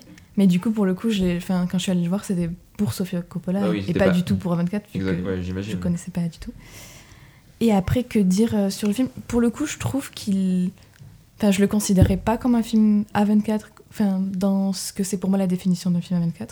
C'est vraiment plus un film de Sofia Coppola avec ses thématiques, sa façon de, de mettre en scène et de. Hmm. Voilà, après, voilà, je l'ai pas revu depuis 2013, donc ça commence à dater un peu. Il m'avait plu, mais pas euh, transcendé. Ouais, Voilà. ok. C'est tout ce que je C'est peux dire. vraiment de souvenirs et tout. euh, voilà. T'as vu- t'as pu voir d'autres films de Sofia Coppola depuis ou pas? Parce que les autres films sont où distribués et il me semble qu'il y en a très peu de Depuis- produits par rapport. euh, ouais. Je sais pas ce qu'elle a fait depuis ça. Il y a Ok, juste bon, On, bah, On the Rock, je crois, qui avait été produit, distribué On the par Rock a 24. été euh, effectivement euh, produit Non, par du coup, 24. je l'ai pas vu, Ok, celui-ci. c'est, euh, voilà. Donc euh, du coup, Bli- The Bling, euh, Ring. Bling Ring, voilà. Euh, Avec le Emma, pro- avec Emma Watson, avec Emma Watson, d'accord, ok. Voilà. Voilà, premier film qu'ils ont distribué en 2013. 2013. 2013, donc euh, juste un an après euh, la création de leur boîte. Euh, je vais me tourner vers Benoît. Benoît, toi, quel est ton premier rapport avec euh, le A24 Alors moi, c'était un après-midi. C'était un jeudi. Voilà. euh, et ouais. Non, en gros, ouais, c'est j'allais au cinéma diagonal et euh, je suis allé voir un film qui s'appelait euh, Under the Skin de Jonathan Glazer. Euh, oui, oui, vas-y. Voilà. continue. Et il me semble que ça a juste été distribué, si je dis pas de bêtises. 2015. C'est oui, c'est vrai, totalement, voilà. totalement. Et, euh, et en gros, ouais, je suis allé voir ça parce que ça avait l'air euh, absolument incroyable, un film expérimental avec euh, Scarlett Johansson en extraterrestre qui essaye de, de regarder les, enfin, de comprendre les humains. Et, euh, et ouais, c'est vrai qu'au final, le film est, enfin, je, je résume le, le film très rapidement, mais euh, mais le film, un- au final, a toutes les définitions d'un film A24, mais ça n'en est pas un, ce qui est assez paradoxal. Donc, pour rejoindre ce qu'on disait tout à l'heure. Mais euh, voilà, c'était juste mon premier rapport avec A24 et ça a plutôt été un rapport euh, Plutôt cool. plutôt cool, ouais, un petit Ouais. coup de cœur, direct. Trop bien. Je suis content d'avoir été spoilé. Non, en vrai, je savais pas que c'était un film d'Alien. euh, J'avais très envie de voir ce film. Et je savais pas du tout que ça Et parlait plus maintenant. d'extraterrestres. Là, Ah si si, j'ai toujours envie de le voir. déteste Non, les j'ai- aliens en fait. J'ai toujours très envie de voir ce film, Ouais. mais Bon, je c'est pas, savais c'est pas vraiment un spoil, c'est marqué sur le super pense Ah bon Euh, Je considérais pas ça comme un film d'Alien. non Ouais, d'accord, c'est clairement pas un film d'Alien. Mais par contre, le film est un ovni. Oh Bien vu ça. Référence Non, à- euh, aux aliens. Alors juste pour expliquer, c'est juste que des fois j'aime bien voir euh, genre euh, juste quelques images du film. Je ne lis même pas le synopsis, Mm. je veux voir le film sans. Ne lis même pas le titre. c'est- Non mais ouais non mais ouais. Là, le film, il, L'affiche. il, il fait comme ça. Euh... Ah oui, ah oui. Alors c'est très Non, peu euh, auditif la vanne que je viens de faire. alors, à la base, imaginez-vous, je, je bouche mes yeux. Il y a Tu mon bouches bras tes qui, yeux qui- oui, bah je Cache. couvre, couvre, couvre avec une main. Voilà. L'autre, je fais un, un mouvement pas circulaire, mais un va-et-vient. En mode ce film-là. Donc là, je pointe un film que je ne vois pas. Et du coup, euh, tu bah, là, le trou. Là, je- Voilà. je, pointe le trou. Voilà, Ah euh, le film. Euh, Oui, non, parce que- Revenons ouais. au podcast, s'il vous plaît. Donc, euh, du coup, Antoine, tiens, vas-y, toi qui veux parler. Euh, c'est quoi ton premier rapport avec euh, le studio? Euh, C'était un jeudi aussi. C'était la blague que je voulais faire en fait. Alors, c'est moi qui l'ai fait la vanne du jeudi. hein, Je tiens à préciser. Oui non, c'était un après-midi. mercredi. C'était un après-midi. Il Ouais, reste d'accord, 6 jours dans la semaine si jamais tu veux. Je suis vraiment le copy comics des Bon, vannes ici, du hein. coup. J'en ai piqué deux à Julie d'ailleurs, sachez-le. Oui, il faut me créditer. Ouais. Donc, je te créditerai au moment où je, je te volerai les blagues. hein. Ok, laisse-le parler. Antoine, Alors, le premier film que j'ai vu de A24, euh, c'est euh, un film euh, distribué par A24, pas produit, si je me trompe pas. C'est euh, Ex Machina. Oh, bah, eh. Ouais, D'Alex qui- Garand, du coup. Oui, qui, qui, est, qui est un film bah, qui m'a marqué, que j'ai trouvé extraordinaire. Comment, comment on va essayer de parler de ce film sans trop spoiler? Bah, c'est un homme qui doit travailler sur l'intelligence artificielle et qui doit la confronter à un test J'aime bien que tu réponds à ma place. euh, je- Bah, c'est parce que tu ne sais pas comment faire, Si, donc non, mais euh, si, je, je- te réponds à la je, question. je sais plus ou moins, je, je sais plus ou moins. Eh c'est- bah, vas-y, fais-le Ah, tu m'emmerdes Mais toi aussi Comment dire Euh, Parce que du coup, je, du coup, ça m'a encore paumé dans- encore plus. Putain, chier. Pourtant, c'est super simple que ce que j'ai dit. Parce qu'en fait, moi, pour moi, c'est plutôt euh, genre le, le, le- putain le test de Turing. Voilà, Oui, ça le c'est- chercher. c'est- Oui. Non, t'as dit tester l'intelligence artificielle. J'ai dit test de Turing. T'as Tu dit test- réécouteras. On va réécouter. Turing euh, T'as dit test de Turing Je crois Bah, pas. Ok. C'est quoi Test de Turing. Voilà. Voilà. Ah ouais.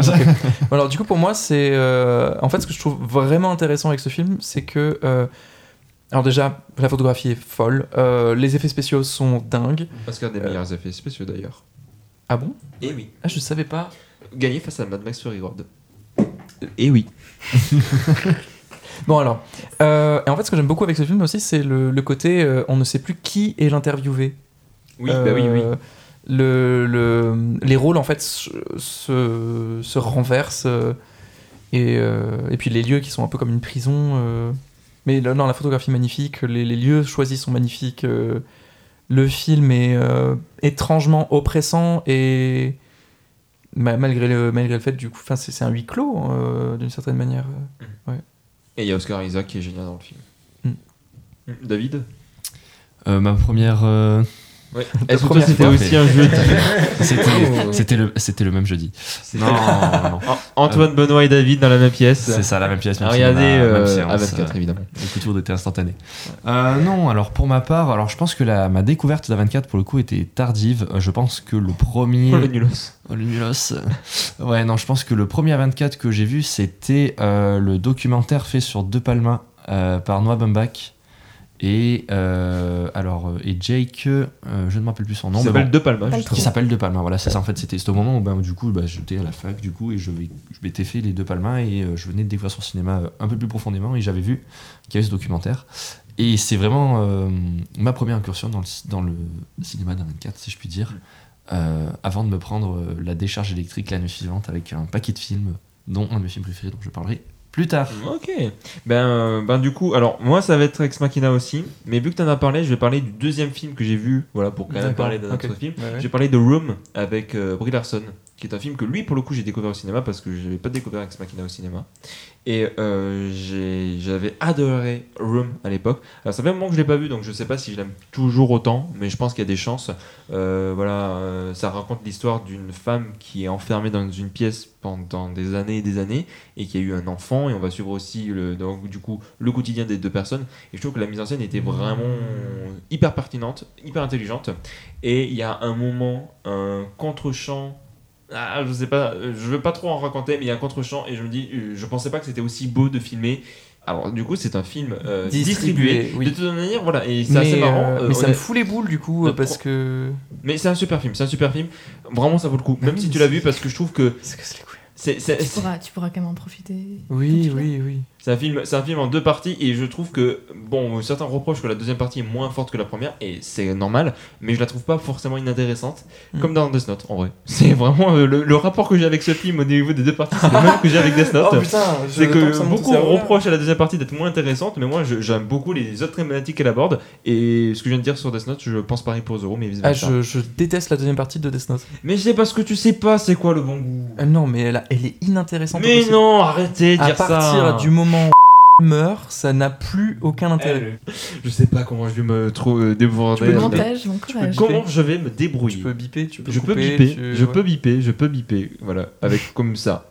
Oh là là. Bref, la troisième question. Question que David, euh, au début, m'a chié à la gueule quand j'ai sorti Ouh cette question. là là et après, là il s'est dit, là. Ouah, finalement, gardons-la et tout, parce qu'il voulait parler du studio et non pas des films. Mais bon, Ah, on va quand même parler des films. Euh, Non, ceci là, la question est très pertinente. je Oh trouve. bah. David, tu es mon préféré, sache-le. Parce que ça sera la seule occasion pour moi de chier sur le studio. Oh là là là là Hmm, Je suis un petit peu curieux. Bref, du coup, euh, je vais vous demander de me citer un film que vous trouvez sous-estimé et un film que vous trouvez surestimé. Et le premier ou la première qui dit sur, sur ou sous-côté, il dégage de ce podcast. Je déteste cette expression. Non, David. Et de toute façon, ça va être Benoît en premier. Allez, Benoît, viens. Rapproche-toi. Ouais, Rapproche-toi de ton alors, micro. ouais, Allez, viens. Super. Allez, viens, on est bien, tu vas voir. Alors, Alors, du coup, je euh, commence par le sous-côté, c'est ça Oh, tu- ça m'irrisse les poils là. surcoté. Mais, euh, euh, mais toi, c'est bon, euh, tu perds ta place. Toi, lui, c'est l'invité, donc il a le droit. Mais euh, n'abuse pas. Voilà. Bref, Le sous-estimé. allez, tu commences par celui que tu veux. Allez, Ouais, le sous-estimé, comme ça on finit Allez, on se, on se régale ici. Ouais. C'est un petit bonbon que je suis en train de manger. Vas-y. Alors pour moi, le plus sous-estimé, alors en soi, c'est pas un mauvais film. Et euh, parce que les gens, je pense, vont, vont, vont crier euh, quand ils vont, en- quand ils vont Quand entendre tu ça. dis sous-estimé, c'est-à-dire que tu le trouves bon. Que je trouve très très bon, mais que oui, enfin, en vrai, oui. Bah oui, du coup, c'est pas un mauvais film. Voilà.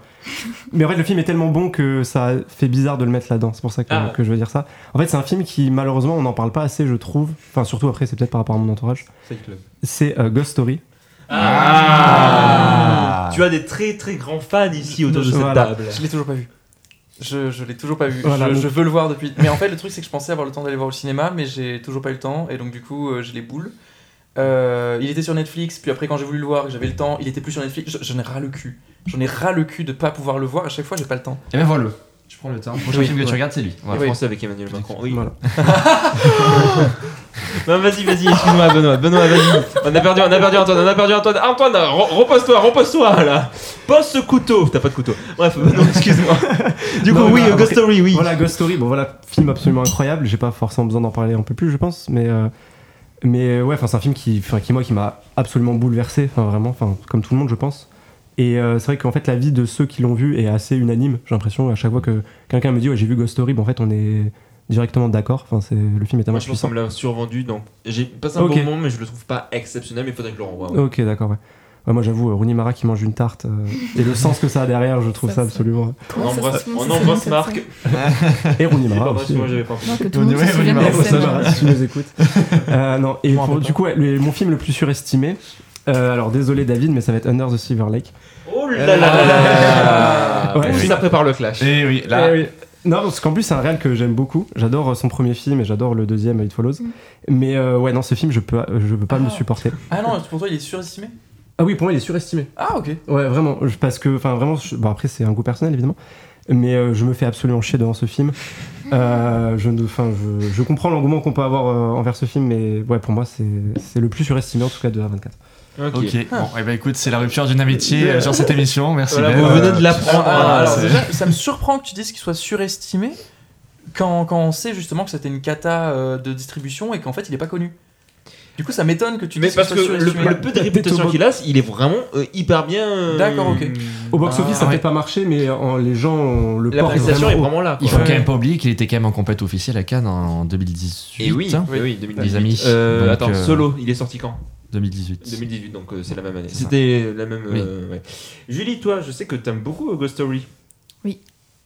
Ah, ok, euh, non, je croyais que tu l'as apporté un petit peu Non, plus. je euh. Mais euh, je t'avoue que je l'ai vu quand il est sorti au cinéma, je l'ai pas revu depuis, donc euh, je sais pas forcément tout. C'est Moi- pas très moi frais non dans ma plus. mémoire. Mais c'est vrai que enfin, quand j'ai vu ce film, j'étais confrontée à un truc, vraiment, c'était expérimental en fait. Enfin, il y a vraiment une sensation de, de voir quelque chose que t'as pas l'habitude de voir en salle. Mm.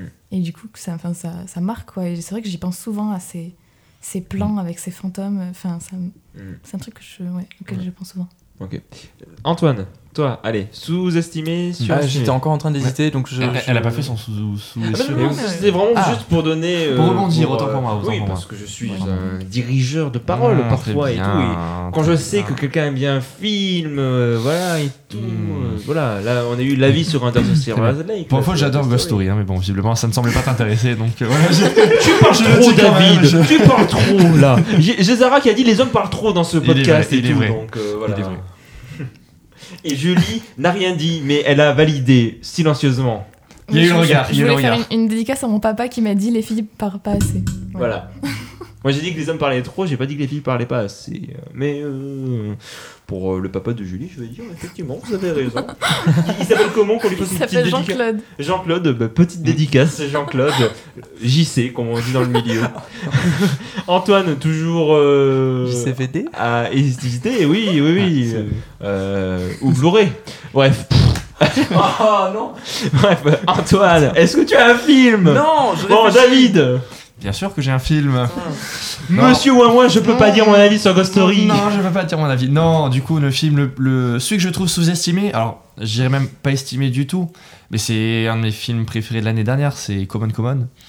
Ah, bah oui, oui, en oui. fait, c'est malheureusement un film qui en France a eu une très mauvaise distribution. Nos âmes comme- d'enfants. en- Voilà. Nos âmes d'enfants avec euh, Joaquin Phoenix, qui n'a eu euh, aucune nomination dans aucune, euh, aucun festival, aucun Oscar, aucune, enfin bref. Et en termes de distribution, je trouve que c'était assez catastrophique. Oui, Euh, De oui. toute façon, je pense qu'on pourra vite faire en reparler, mais la distribution des films à 24 en France, Euh, c'est assez problématique, mais on en parlera peut-être après. Donc moi, je pense que c'est un film, voilà, en termes de, de performance, Joaquin Phoenix, bon, je dirais, il explose sa performance dans celle du Joker, je le trouve touchant, je le trouve euh, magnifique. Je ne sais pas si quelqu'un l'a vu autour de cette table. Oui. Oui. Oui. Ah bah on, on est trois du coup à l'avoir vu. Ok, mais qu'en avez-vous pensé, vous, tous les deux J'aime bien ce film. Je le trouve pas extraordinaire, mais j'ai passé un bon moment et j'aime beaucoup. Bah, le, le gosse est insupportable, mais il y a plein de raisons qui l'excusent. Mm. Et euh, j'aime beaucoup euh, le personnage qu'incarne euh, Joaquin Phoenix.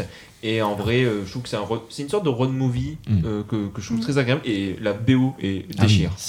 Ouais, moi, il est super beau. Enfin, je le trouve vraiment super touchant. Et vraiment, le, ça, pour moi, c'est vraiment un, un film à 24 qui, Ouais. qui te prend, qui te, te transporte avec ses personnages. Tu les vois au plus proche et tout. C'est Ah oui, non mais vraiment, moi je trouve le film extraordinaire et qu'il soit sorti dans, la- dans un anonymat total, je trouve Mm. ça assez triste. Je suis d'accord. Contrairement Ah, oula à ce film surestimé. Non.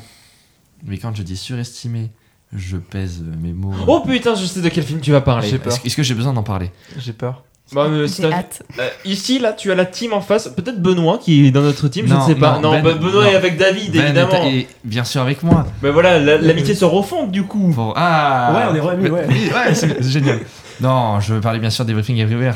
Euh, donc ce dernier, ce film qui donc a eu 7 Oscars. C'est Non, Antoine que vous après, apportez. après, on- après, voilà, enfin, je vais essayer d'être le plus objectif total avec ce film parce que pour le coup, euh, moi, c'est c'est pas, c'est pas, c'est pas non plus un film que je déteste. Euh, voilà, je, je pense que c'est un film qui voilà, a peut-être quelques qualités, bon, que j'ai pas forcément vu, mais euh, moi je sais que j'étais pas rentré dedans dans la séance, mais 7 Oscars quand même. Non, mais non, 7 ça, Oscars. non, ça je suis Je en termes d'estimé, euh, je pense que euh, voilà, il peut gagner le, le- le personnage secondaire ou tu donnes, Personnage secondaire, pas interprète secondaire. tu donnes un scénario, ça me fait mal, mais pourquoi pas 7 Oscars s'il vous plaît. En face, il y avait des films incroyables euh, et tu donnes 7 Oscars à ça. Pardon, mais pour moi, c'est la, pour dis moi, pas ça pour moi, pour moi, Everything Tu dis Everywhere, Everything c'est- Everywhere all at once, s'il te plaît. C'est euh, E E A A O. Voilà, C'est- mieux. Excusez-moi. Non, mais voilà, pour le coup, euh, je trouve que et le succès public et le succès critique pour moi est too much quoi. Vraiment, pardon, on en a fait des pataquès avec ce film. Il y en a plein d'autres qui sont passés à la trappe, euh, qu'on qu'on l'aime bien ou qu'on ait kiffé, ok, mais pardon, mais non. voilà, pour moi, c'est vraiment euh, le, le, le film le plus, le plus surcoté, je pense, de ces. Et là, j'utilise surcoté alors- plus que. Mais voilà. Je suis pas d'accord. Euh, Je t'écoute. Je, suis pas d'accord encore une fois pour dire qu'il soit surcoté. Je pense qu'il est bien coté. Il- Enfin, non, je suis désolé. euh, quand, on, quand on dit qu'ils étaient neuf aux effets spéciaux pour, euh, pour tout, et en, en comptant en plus les réals qui ont bossé sur les, sur les, effets, spéciaux, sur les effets spéciaux, pardon. euh, quand on se dit que ils ont pas été dans des écoles pour apprendre les effets spéciaux, quand on voit que là je parle juste des effets visuels, hein, parce que je sais que c'est ce qui va revenir le plus souvent, c'est Ah, les effets visuels ils sont pas si beaux. C'est pas ce qui revient le plus souvent. Euh, mais je sais que c'est ce que j'ai souvent entendu revenir perso. Que les effets visuels faisaient penser à un film amateur d'étudiants. Et Oui, non, non, le problème, c'est que oui, bah, c'est ce que c'est en fait. C'est un, un film amateur, mais euh, qui. A- Si, si, si. Non, mais je, je comprends ce qu'il veut dire. Il y a un côté un peu artisanal dans la fabrication du film. Et Mhm. dans ce cas, qui gagne l'Oscar des meilleurs effets visuels ou des meilleurs effets, et pas l'Oscar du meilleur film, du meilleur scénario, du meilleur montage, des deux meilleures actrices et deux meilleurs acteurs secondaires. Enfin voilà. Enfin, c'est ça que je veux dire, c'est que. Oui, il y, y y y a des Oscars je- qui sont effectivement. non mais euh, voilà, ce que, je ce suis que je veux dire, c'est que Mais, je, je euh, comprends. Et pourtant voilà, avant d'aller voir le film, j'avais lu l'interview de- de- du- d'un des deux réals dans le Mad Movies et tout, et j'étais là en mode ok non, c'est vraiment, vraiment stylé. L'autre qui fait ses cascades dans son jardin et qui les filme, qui met dans film. Mais moi je trouvais ça trop cool. Et du Ouais. coup j'étais vraiment mais euh, enjoué à l'idée de à l'idée de, de, de voir le, le- le- le film, tu vois. Mais quand je me dis que bon, quand même, au final, tu donnes 7 Oscars à un film comme ça, quand en face tu as les Banshee, quand en face tu as que- Fableman, quand en face tu as Tar, qu'on aime ou pas. je, que je tu suis d'accord avec films, toi, mais vois. après, je pense que euh, cet Oscar, il était pas vraiment à 100% destiné au film. Déjà, en un, il était sûrement destiné à 24 et pas. euh, euh, et deuxièmement, il est aussi destiné euh, peut-être à cette nouvelle génération de réalisateurs. Je- ça, je suis d'accord. Je suis d'accord qu'il y a une espèce de, de- Mais en fait, moi, c'est moi, c'est aussi le problème que j'ai avec le festival de Cannes, c'est que maintenant, on, c'est comme cette année et l'année, enfin l'année précédente et celle d'avant avec euh, Ducournau. En fait, plus on récompense des personnalités euh, plus ou moins engagées, des, des plus que des films en eux-mêmes. Et moi, c'est ce qui me dérange. Ouais. C'est que dans ce cas, faites un prix en mode genre la meilleure initiative de l'année ou le, le- le prix. Non, mais je sais Ah, pas. honnêtement, le festival, euh, le- le- les Césars en France, ça c'est un, un truc qui est un petit peu reproché. Moi, au contraire, je trouve que c'est une super initiative. C'est euh, le César du premier film. Oui. Après, bon, ça peut être nuancé. Cette année, ils l'ont remis à, à, à Diop. Euh, Mm. euh, je sais plus comment il s'appelle, Diop en tout cas, euh, pour Saint-Omer, alors que c'était clairement pas son premier film, c'était son premier long métrage de fiction, mais euh, elle avait euh, Oui. plein de documentaires auparavant. Et bref, au Mais- moins en France, on a ça, Mm. ce- cette initiative, Oui. voilà. Mais tu Parce vois, que par exemple, les Daniels, tu l'aurais pas eu. Parce que Pourquoi, leur pourquoi les. Oscars, voilà, pas euh, l'Oscar de la meilleure. euh, Enfin, je sais pas, mais créer un Oscar spécial dans ce cas où tu te dis, ok, en fait, t'as vraiment des chances de l'avoir, mais je trouve que voilà, en fait, c'est bah tiens, du Cournot, parce que c'est euh, la, euh, la- la première femme euh, de genre euh, à présenter son film en compète officielle qui- a eu. Enfin, et moi, en termes de symbole, je trouve que c'est hyper fort qu'elle a eu, mais quand je vois le film, je me dis, putain, mais franchement, tu l'as eu pour ça, mais enfin, pardon, mais enfin, déjà, tu le méritais dix fois plus pour grave. Et Ouais. enfin, je sais, moi, c'est ce qui me fait chier, c'est que je me dis putain, en fait, au moment où elle brille voilà la lumière, en fait, c'est pour ce film-là. Ben eux, c'est pareil, tu vois. Je me dis putain, au moment en fait où ils ont, ils ont cette lumière-là, en fait, c'est pour ce film-là et moi, ça me dérange en fait. C'est juste ça en fait, tu vois. Me dire, mais en fait, ces mecs vont sûrement faire des films incroyables plus tard et peut-être que leur précédent était dix fois Ah, tu l'as pas vu, Susan Roman Non, j'ai j'ai- j'ai Ok. pas vu. euh, Mais Mm, euh, Swiss Army Man, pour moi, euh, enfin, je veux dire, il, il, est, il, est, il est vraiment bien. Non, vas-y, vas-y, parle. Non, oui. non, moi, bah, je suis d'accord du coup pour le coup avec toi, c'est-à-dire que je trouve qu'Everything est surcoté. J'apprécie toutes les qualités et Mm. surtout ce que tu défendais, c'est-à-dire euh, les trucs en dehors de, du film, c'est-à-dire le fait que bah, c'est leur deuxième film, ils sortent de l'école, Mm. c'est des amis, ils ont fait ça, ils ont appris Ouais. les effets spéciaux chez eux, ils n'étaient pas beaucoup à le faire. Du coup, tout ça, c'est trop cool et ça fait trop plaisir que Mm. bah, qu'ils aient été récompensés, que ce film ait eu autant, de choses. Mais le film en soi, pour moi, bah, c'est pas, c'est pas du Bah. tout mon film préféré. Et j'ai beaucoup préféré Swiss Army Man. et, et tu, et tu- Euh, Pardon, Vas-y, vas-y, rapidement, mais vas-y. tu vois, par exemple, voilà, et, euh, par exemple, euh, euh, pour revenir sur un des Oscars, Jamie Lee Curtis, j'adore cette actrice, mais pour moi, c'est probablement son plus mauvais rôle. Et pourtant, c'est. Oh. c'est- une- Pardon, mais après, il y a plein de films, elle joue pas bien, mais je me dis, ok, au moins, c'est l'actrice. Mais Ah là, non, mais elle là je je- l'ai trouvé- ça, je l'ai Non, trouvé non, non. particulièrement pas bonne. Et je me dis, la nomination, déjà, je trouvais ça un peu volé, mais ça me fait plaisir. Et pareil, qu'elle ait eu l'Oscar, je suis hyper content. Je veux dire, elle, fait- elle est dans, enfin, dans, dans Halloween, c'est, c'est, enfin, c'est. C'est, c'est, une nana que j'adore en plus à côté. Enfin, je sais pas, elle a l'air hyper sympa, Oh, tu oh, vois. oh, oh, Non, mais- un alors, petit peu. Une non, mais actrice. elle a l'air, une actrice, pardon, non, mais elle a l'air trop cool et tout. Mais je me dis, tu vois, elle a, elle a l'Oscar pour ce film, ça me fait chier. Tu vois. Alors, Antoine. euh, Et on va ensuite passer à toi Alors, sur je- un film sous-estimé et surestimé. D'accord. Alors, du coup, je vais juste dire que euh, pour moi, euh, Everything Everywhere mérite pour moi certains Oscars, dont euh, l'Oscar du coup de meilleur scénario. Enfin, pour moi, pour moi, ce film m'a touché énormément. Je sais que c'est pas le cas de tout le monde, mais pour moi, ce film m'a touché. Je veux dire, d'un point de vue émotionnel, je, je trouve qu'il me touche même peut-être plus que Swiss Army Man. Oh, bah, je pense parce qu'il y en a un qui est plus, qui est plus, euh, sur l'émotion, sur euh, le côté familial, que l'autre qui est un peu van avec quand même pas mal de poésie. Pour non, moi, pour il est- il est- pour moi, l'émotion d'un Everything, elle... enfin, moi, elle m'est passée à côté, honnêtement. Hmm. Je trouve que c'était. Pour moi, la relation mère-fille, ils, ils auraient vraiment pu faire mieux. Mais bon, après, c'est Ah non, moi je- justement, je trouve qu'elle était. Enfin, après. euh, Non, la, la relation mère-fille, je la trouve intéressante. Le problème, c'est que je trouve que c'est tous les, pour moi, tous les artifices euh, de technique et de montage et cette euh, surexposition d'effets qu'ils Mhm. utilisent qui, en fait, pour moi, casse tout ça. Tu vois, parce qu'on parlait justement d'A24 qui, justement, visuellement parlant, avait leur patte ou quoi. Ben, je trouve que justement, ce too much de visuel, pour moi, me rend à distance Mhm. hmm. de, de cette émotion-là. Antoine, pour continuer.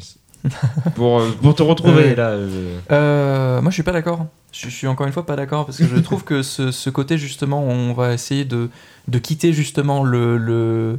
Enfin, je veux dire, euh, c'est un film. euh, J'en avais parlé la dernière fois quand j'avais parlé de ce film. Je crois que je le dis. euh, je, je parle, à, cha- à chaque émission, j'ai parlé de ce film en fait.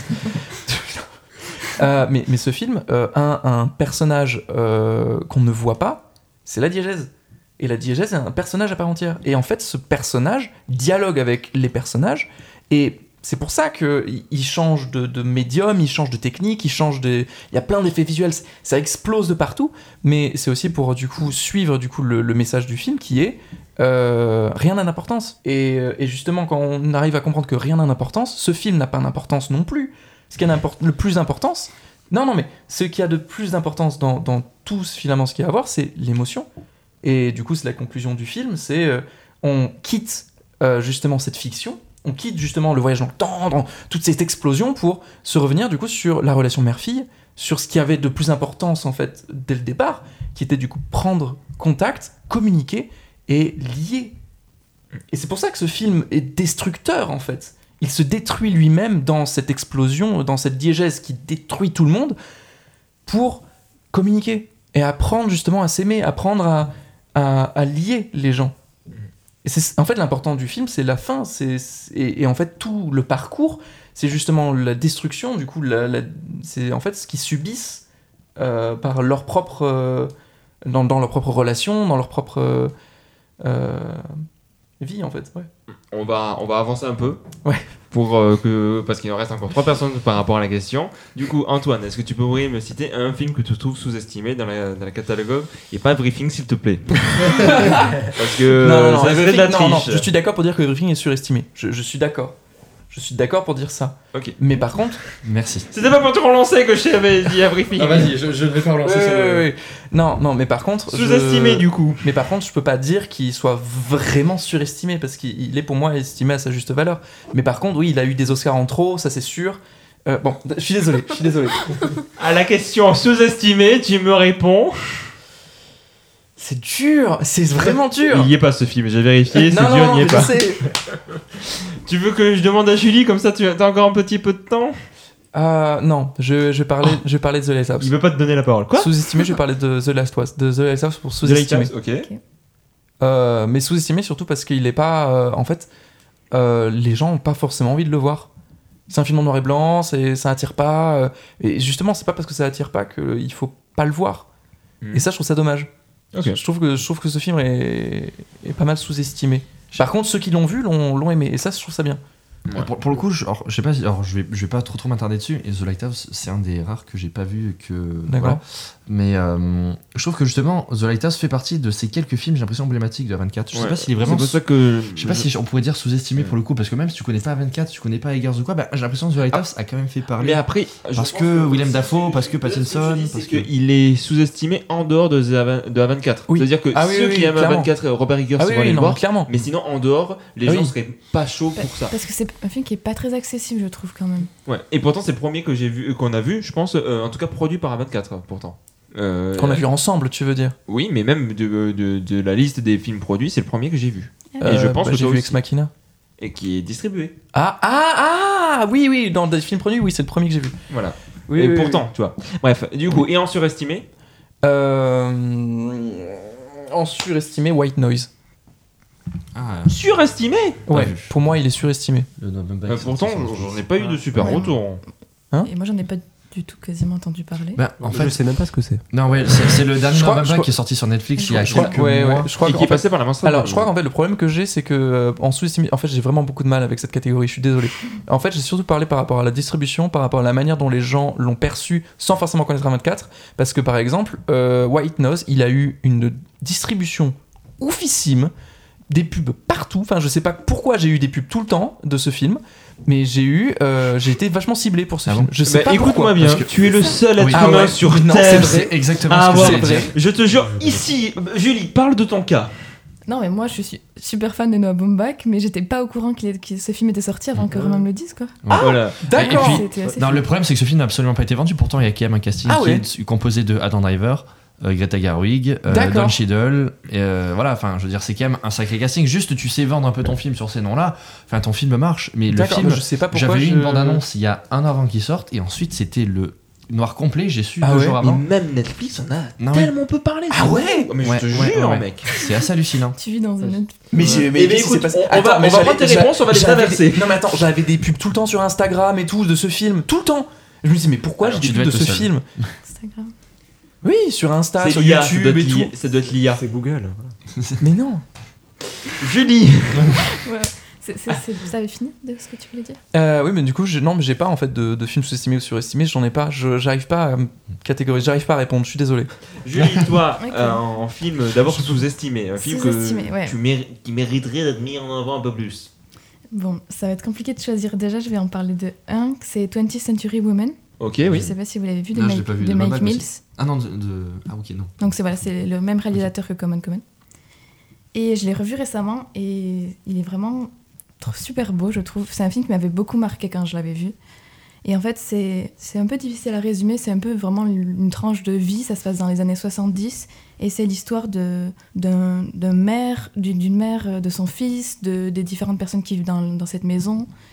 Et c'est surtout, comme le dit le titre, en fait, des portraits de, femmes, en fait, de différentes générations. Il y a la mère, il y a une jeune, une jeune artiste qui est interprétée par Greta Gerwig, et il y a une, une adolescente qui est interprétée par euh, Elle Fanning. Donc il y a aussi quand même un, bon casting. Et c'est enfin, c'est super beau, c'est super juste. Il y a une sorte d'amour porté envers ces femmes-là. Et je trouve que c'est assez surprenant de voir un réalisateur masculin porter un, un regard si juste sur des personnages féminins. Et voilà, c'est un film super lumineux qui est à la fois très anodin dans, dans ce qu'il raconte. Il y a vraiment rien de spectaculaire qui se passe, mais c'est c'est super beau et ça fait du bien de voir un film comme ça. Trop Voilà. bien. Et si maintenant, un film que tu trouves, lui au contraire, surestimé, Surestimé, c'est difficile parce que pour le coup, euh, dans la filmographie d'A24, il y a pas beaucoup de films que j'aime pas. ouais.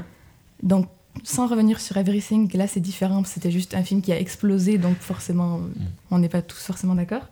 Après, je dirais peut-être euh, Uncut James, Ouais, des frères Sadi. Euh, parce que quand il est sorti, je trouve qu'il a fait beaucoup de bruit. Je sais pas si vous, ça... Oui. Bien sûr. tout le monde en parlait énormément. Et quand je l'ai vu, euh, j'ai trouvé ça long, pas forcément très intéressant tout le temps. Ouais. Voilà, c'est pas un film que, que j'ai, auquel j'ai forcément accroché. Qu'est-ce qui se passe Il y a un rire du part de la part d'Anton parce que du coup il a vécu la, même, la situation inverse. Ah oui, non, j'ai jamais House, entendu c'est parler de ce film. J'ai jamais entendu parler de ce film. Ah bah. Tu vis sur une autre planète. Écoute, oui, voilà. Je sais pas ce qui se passe. Je pense que A24 joue un tour, mais en fait on te teste depuis vraiment 4 ans et tu viens de l'apercevoir. Tu es trop macho en fait pour moi. Change de VPN, hein, vraiment. Ah non, mais j'ai jamais entendu parler de ce film. hein, Il est, sur, vraiment, il est jamais. sur Netflix Ah, aussi. Je même pas en- vu, il y a je- quelques années. Rien. Tu sais, avec euh, Adam Avec Sandler. Adam Et bah, Sandler. sur tout ce que tu dis sur White Knight, Ouais. euh, White Knight, bah pareil, Ouais, vraiment. pareil, exactement. C'est pour ça que je l'ai pas vu et que je l'ai toujours pas vu, mais il y a pas. Mais oui, il faut vraiment que je le vois ouais, faut que je le vois. Ah, vous l'avez De pas quoi, vu euh, Non, malheureusement pas encore. Moi, je viens d'apprendre l'existence de ce film. hein, ça, C'est pas, c'est ah, une blague. Ah, c'est pour ça que tu fan de rigolais. A24, il connaît pas. Euh, bah du coup je vais répondre. Alors euh, pour euh, le film sous-estimé, alors il y en a qui, en fait je vais pas les citer parce qu'ils sont pas encore sortis. J'ai eu la chance de les voir à Cannes, mais ils vont sortir du coup en juin. Oui je me la pète. Là vous le voyez pas, j'ai des lunettes de soleil et je suis en train de faire euh, mon brushing. Mais du coup je vais citer un film qui en plus est juste derrière Antoine euh, au niveau de l'affiche. Ça me permet de rappeler que j'étais sur affiche assez sympa. Ah oui. C'est American Honey de ah, ah, attends attends tête s'il te plaît. Andrea Arnold, merci. qui est un film qui est- Voilà, euh, un Qui corbeau. euh, ah ouais, je viens d'ouvrir la porte, il y a un corbeau qui est passé. Attends. Ah, où c'était le corbeau Ah, c'est- bon, d'accord. Non, j'étais j'étais sur autre chose. Mais qui êtes-vous? C'est Jean-Marie Bigard, ma couille. Ah là là, bah, j'espère que vous appréciez l'ambiance qui se trouve sur Avis désastreux. hein. Euh, oui, du coup, American Honey, du coup. Mais, donc c'est un film que j'aime beaucoup en fait. Mais c'est vraiment un film que quand je l'avais vu à l'époque, c'était, il était rentré dans mon top de l'année. Pour résumer grossièrement, en fait, ça va raconter l'histoire de marchands, je sais pas comment dire. En fait, des gens qui vont essayer de faire du porte-à-porte pour vendre des calendriers, des, des babioles et tout. Enfin, surtout suivre un groupe d'amis qui vont vraiment euh, traverser les États-Unis. Et en fait, ce que j'adore dans ce film, c'est que vraiment, je trouve que la mise en scène est ultra intimiste pour le coup. Mm. Et vraiment, en fait, durant tout le film, t'as vraiment l'impression de faire partie de ce groupe d'amis. Je trouve que l'esthétique est vraiment belle pour le coup. C'est comme euh, Ghost Story, c'est le même ratio, donc c'est 1 33e de souvenir, euh, 4 tiers, hein, si vous préférez les autres termes. C'est un film que je trouve à l'esthétique vraiment belle. Euh, c'est un film auquel on s'ennuie pas. Je crois qu'il fait 2h30, il n'y a aucun moment où je me suis ennuyé. Et je trouve euh, que Sacha, euh, Sacha Lane, dont me semble-t-il c'est un de ses premiers rôles, en tout cas c'est son premier rôle titre, est fabuleuse dans ce film. Si vous l'aimez, bon, il est assez contesté pour des raisons euh, qui vaut le coup. Il y a Shia LaBeouf, mais qui est dans un registre auquel on s'attend pas du tout. Non, American Honey, c'est un film que j'aime beaucoup. Et euh, voilà, si vous avez jamais eu l'occasion de voir cette petite pépite, euh, voilà, c'est super et je vous encourage. Ensuite, par contre, en film de surestimé, là j'ai un petit peu de mal parce qu'en fait, les films que j'aime pas de A24, c'est des films qui globalement sont pas aimés. Par exemple, Star at Noon. Bon voilà, j'ai Oui. détesté ce film, mais tout le monde a détesté ce film, donc voilà. est-ce qu'il est ça. sorti chez nous encore Il va sortir le, Ouais. il va sortir Bon. début mai. Vous, vous n'allez pas l'aimer. voilà, oh là là, n'allez pas le voir, s'il vous plaît, n'allez pas le voir, vraiment. Euh, après, il y a Spring Breakers que j'aime pas trop. Mais Mhm. je sais que lui, c'est un film qui divise. Il y a des gens qui adorent ce film, il y a des gens qui détestent ce film. Moi, je fais partie de ceux qui aiment pas vraiment beaucoup ce film. Je suis désolé, on me dit il y a un message politique, tout ça et tout. Je suis désolé, moi j'ai vraiment l'impression que c'est quelqu'un qui va filmer euh, des nanas euh, en maillot et il va dire bougez votre cul. Et voilà. Alors je sais que le film c'est plus que ça, mais je suis désolé. J'ai beau avoir euh, non, c'est plus que ça. J'ai vraiment l'impression que c'est une heure et demie de ça. Je sais que Benoît, je te vois à ta tête que tu n'es pas d'accord avec ce que je suis en train de dire. Et du Il faudrait coup, que je sais que je vais pas me faire euh, une amie avec euh, ce que je vais te dire. Alors, je vais pas dire sur, surestimé, mais disons que je m'attendais vraiment à mieux.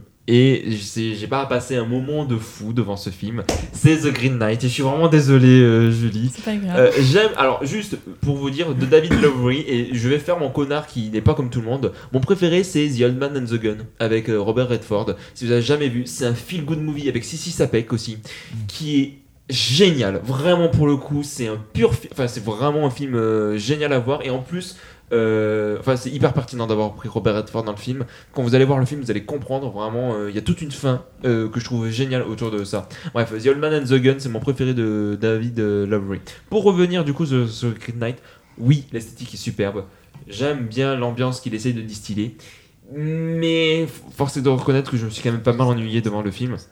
Et je l'ai pas trouvé si exceptionnel que ça en fait. Et le truc qui me fait un peu chier, c'est qu'en fait, le film que je préfère, comme je vous ai dit, c'est un film qui est loin d'être sur euh, ses poncifs narratifs ou visuels. C'est un film vraiment très simple. Mais voilà, même Ghost Story, tu vois, bon, c'est peut-être parce que je l'ai vu quand j'avais 16 ans et je l'ai pas vu, je l'ai vu sur mon ordi, je l'avais pas vu euh, au cinéma. Peut-être que cinéma, tu vois, je, je pourrais le réapprécier et tout. Mais c'est vrai que voilà, David Lowery, c'est pas un réalisateur avec lequel j'accroche beaucoup. Et c'est vrai que The Green Knight, c'est voilà, c'est beau, mais alors le reste, euh, pff, voilà, je suis désolé. Ok. Julie, je sais que. euh, Bah, pour le coup, moi, c'est un film que j'aime beaucoup. Je- Je l'ai revu hier soir, dis-toi. Ah, Et je l'ai Oh. toujours euh, autant apprécié. Vraiment, voilà. peut-être qu'après, c'est un Mm. style de film, euh, soit tu rentres, soit tu rentres pas. Quoi. Ouais, totalement. Parce que moi, Ouais. c'était, j'ai vraiment été bercé. Tu rentres dans cette espèce d'univers magique et t'es bercé Mm. pendant les deux heures dans une espèce de d'état euh, un- hypnotique. je trouve qu'il manque un truc en fait. Que je sais pas, euh, toute la magie et tout est très, trop peu présente en fait. C'est bizarre, hein, parce qu'il y a vraiment certains passages qui fonctionnent vraiment, Ouais, mais. Parce que pour moi, la magie, enfin, elle est présente dans l'histoire, mais il y a aussi une sorte de, de magie qui infuse de, de, de toute euh, l'histoire, de la façon de filmer, de la musique. De... Pour moi, c'est- j'ai vraiment trouvé ça une sorte de, ouais, de magie générale en gros. Tu vois, c'est le genre de film, ça, je me dis, c'est dommage que quand même ça ne soit pas sorti en salle. C'est comme. Lady Macbeth. Bah, bah, du Enfin, coup, en vous salle, savez en quoi France, pardon, je précise. Mais, mais du coup, bah, voilà, on va un petit peu en parler. Du coup, en France, euh, voilà, et ensuite, on va poser. On est à la moitié des questions. En France, euh, voilà, euh, par exemple, un- un- le gros problème de A24 euh, à l'international, c'est qu'en fait, ils proposent des, des prix excessivement chers hein, pour certains Mhm. films dont on, on sait pertinemment, dont les distributeurs savent qu'ils ne vont pas rentrer dans leurs frais. Puis ils ont pas de A24 France, en fait, comme Universal, comme Warner. comme C'est ça en fait. exactement. Ce qui pas fait que, en fait, pour les films à l'international, par exemple, bah, Uncle James dont tu parlais, euh, ils vont passer par euh, Netflix. Par exemple, euh, les sorties aux États-Unis, c'est eux qui l'ont distribué, et pour l'international, c'est passé par Uncle James. Euh, ça a été pareil pour White Noise, je crois, Ouais. euh, du coup. Ouais, ouais. Et voilà. Et en France, par exemple, c'est vrai que les films euh, A24 qui sortent sortent sur différents distributeurs. Juste pour un petit chiffre, en France, il y a 105 distributeurs. On est le pays, ou en tout cas l'un des pays avec le plus de distributeurs, parce qu'on essaie vraiment de... En fait, on est un public hautement cinéphile en France. On est Mhm. celui où il y a la plus large catalogue, le plus large proposition en termes de salles. Donc forcément, il faut répondre à ça. Il y a des films, par exemple, euh, Carlotta ou Rabia, donc Rabia c'est une branche de Jokers qui sont spécialisés dans les ressorties en salle. Mm. C'est donc ils, prennent, ils vont mettre en salle que des vieux films. Il y a aucun film récent dans ce qu'ils vont distribuer. Jokers depuis peu, je crois qu'ils font maintenant les. Mais c'est euh, Rabia. Justement, Ah, c'est Rabia, oui, oui, c'est euh, la branche de. Jokers. Sinon, après Jokers, euh, oui. ils ont distribué. Et du coup, en France, il y a, si on peut retenir au moins un distributeur, c'est Origi- Original Factory, qui d'abord faisait de la VOD euh, sur Prime notamment, mais qui euh, depuis euh, Everything Everywhere et le grand succès qui a été le film, parce qu'il a dépassé les 400 000 entrées, il me semble, en France, notamment avec la ressortie, mais ils ont, ils pu distribuer ce film, ils ont distribué The Whale. Et ils, vont distribuer Boys of Red. J'ai voulu les contacter, bon, ils m'ont pas répondu, mais j'avais quelques questions à leur poser et tout. Mais voilà, je pense que à l'avenir, euh, au vu des films qu'ils ont fait qui fonctionnent vraiment pour le coup, je pense que Original Factory va rester un des maîtres étalons, en tout cas de la distribution en France. Et du coup, pour The Green Knight, je pense que si à l'époque ils avaient été là, ou en tout cas s'ils avaient euh, voulu provoquer, je pense qu'on aurait pu l'avoir parce que nos amis belges, eux, l'ont eu. Oui. Mais en France, il est passé directement sur Prime. Euh, Antoine, je te voyais. euh, Euh, il y a- c'est pas le Pacte aussi euh, qui distribue beaucoup euh Alors le pacte, oh, alors, bah, après des, des boîtes de distribution, on peut en citer plein, mais pas oui, à oui, non, 24. mais- Peut-être. À 24, euh, je sais pas. Il me je- semble. Je, suis moins vraiment pas distrib- sûr. ouais. Parce que, en fait, ce que je veux dire, c'est que juste, je crois que sur quasiment, presque, pas tous, mais sur presque tous les films à 24 que j'ai vus, il y avait le Pacte au début. Ok, euh, je suis, je peux pas trop te confirmer ça pour le coup. Je suis vraiment. Après là, je Je sais pas, je connais pas les chiffres. Le, C'est- le- c'était le pas- dernier, vraiment à l'heure actuelle, distributeur. On va euh, du coup accélérer un petit peu. Du coup, on va encore trois questions. Et là, du coup, la question que je vais vous poser, donc là, c'est plus une question individuelle, euh, tout ça, c'est bah, à votre avis, parmi la filmographie, le catalogue à 24, quel film pourrait être considéré comme un film culte d'ici les quelques années? Et euh, déjà de, de Benoît et David, je vous ai déjà entendu parler de euh, films cultes déjà même à l'heure actuelle. hein. Est-ce que vous auriez par exemple des exemples de films que qu'on pourrait vraiment euh, Ouais, carrément. Bah, déjà, je pense le plus connu, je pense, c'est Midsommar. Ouais, très clairement. ouais. Clairement, tu vois. Bah, quand on voit rien que déjà, pardon, le. pardon. Quand déjà on voit le, le succès qu'il a eu au box-office, je crois qu'il a coûté euh, 10 millions, il en a rapporté presque 50, je crois. D'accord, Elle a rapporté 90. 90, ouais, tu vois encore. 90 millions. de 90 millions, enfin, je veux dire, enfin, le, tout le monde sur Instagram, même ceux qui n'ont pas vu le film, reconnaissent directement Mm. Midsommar. Et, euh, et je pense que c'est un film ouais, qui, est, enfin, qui est déjà devenu culte. Oui, c'est ça, qui, littéralement. qui est déjà culte. Ouais, en il est fait. déjà culte. Euh, et ouais, en fait, il y en a, il y en a beaucoup, je pense, dans cette mouvance-là, comme bah, avec Robert Rigger. Je pense no- notamment The Witch aussi. Ah, tu vois, Je sais pas si c'est moins plus culte, The mais- Lighthouse, par exemple. The Lighthouse, ok, d'accord. Ouais, moi aussi, je pense. Mais euh, ouais. en tout cas, je pense dans le catalogue direct, enfin, directement de A24, il y en a déjà qui sont déjà Mm. cultes. Donc, David, toi, je sais pas Ouais, ouais, choisis. moi je suis d'accord avec ce que tu dis. Je pense que Midsommar, c'est vraiment presque je veux dire, l'emblème du studio dans le sens où il est déjà culte. Pour moi, c'est le film culte connu par la cinéphilie et la non-cinéphilie. Mm. Euh, donc, alors que pourtant, 80 millions, ça reste un succès modeste quand tu regardes les 90. blockbusters euh, qui, euh, 90 millions. Ouais, 80, c'était Hérédité. Son précédent, du coup. 90 millions, voilà, je veux dire, quand tu vois effectivement certains films qui euh, sont des échecs, qui font du 300 millions euh, de dollars au box-office, après c'est quand même un film d'horreur de 2h45, euh, voilà, je veux dire, avec une distribution qui était quand même modeste. Euh, non, moi je pense que, bon, ça me fait mal de l'admettre, mais je pense que Everything Everywhere euh, va devenir culte avec le temps. Je pense, je, je pense voilà, aussi. je pense que les Oscars vont y jouer. Euh, et je pense que ça va effectivement, malgré tout, devenir le porte-étendard d'une nouvelle génération de cinéastes différente, parce que eux, pour le coup, on est moins dans quelque chose de graphique à la Eggers ou à la euh, euh, Ari Aster. Mais je pense que quand même, voilà, ça va ouvrir la voie à d'autres cinéastes. Donc, pour ça, si ça permet ça, ben, pour moi, le film même été utile. Euh, D'une certaine façon, malgré tout, je dis pas ça parce que c'est un de mes films préférés, mais Under Silver Lake, je pense que avec le temps, Ouais. il va à- avoir une espèce de fanbase parce que bon, elle s'agrandit, je trouve, petit à petit. Je pense que lui va devenir culte. Euh, After Sun, pour moi, ça va Mhm. devenir un petit film culte d'une certaine façon. Et euh, j'en parle, euh, même s'il n'est pas encore sorti en France. Je pense que la trilogie de Ty West va devenir culte. Ouais, Euh, parler. Euh, X, pour moi, c'est peut-être euh, Un futur film culte, ouais. un futur Ouais. film culte, mais surtout sa suite. Parce Ouais. qu'avec Ben, on ne va pas en parler parce qu'on a eu la chance de le voir, mais euh, le film va devenir culte. Voilà, on vous en dit pas plus. Et son troisième, je pense, va être l'apothéose de tout ça.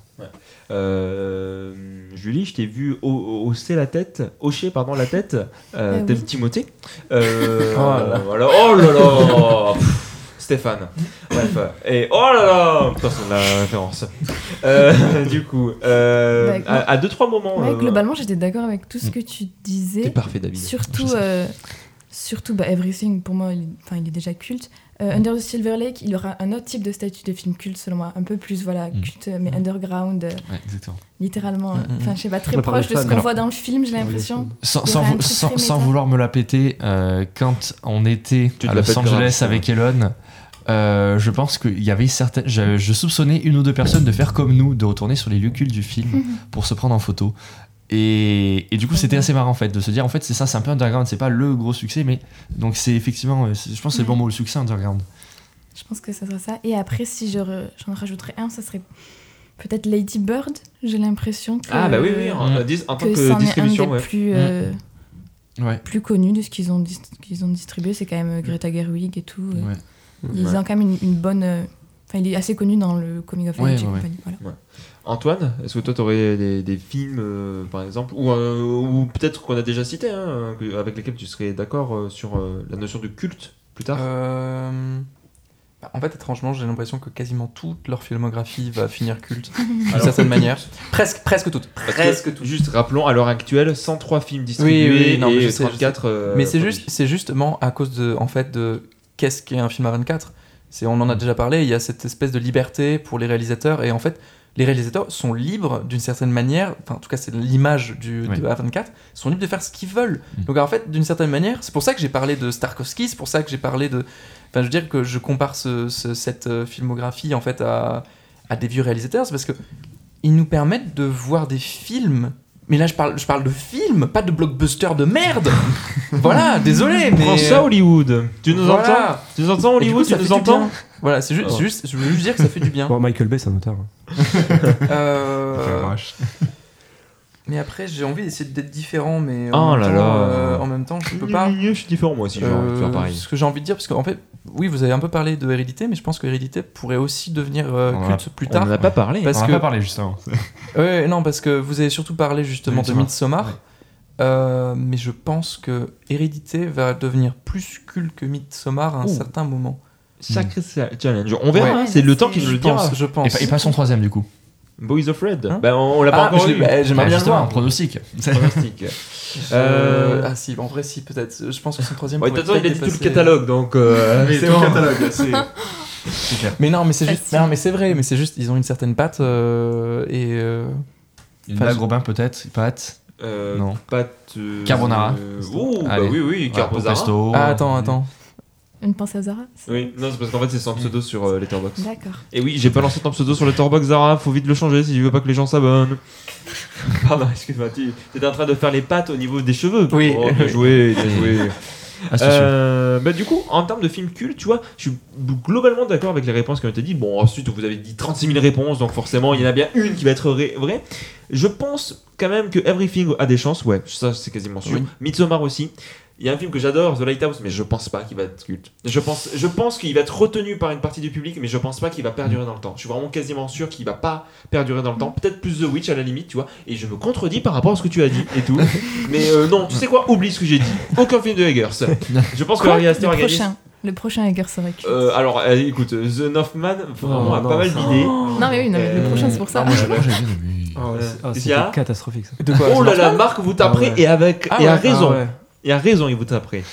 Non, mais juste après. J'ai pas pu citer mon film, mais vas-y. euh, Pardon, David, non, euh, non, c'est juste pour, euh, euh, pour revenir après sur ce que tu disais. Bah, juste, en fait, c'est quoi la notion déjà de film culte? Et c'est ce que j'allais aborder. Ah, mais pardon, tu dis après qu'on ait donné nos Oui, c'est ça, une fois qu'on a donné toutes Mais les parce que vous l'avez pas fait, donc je me suis dit je vais m'en charger. Eh ben, allez, vas-y.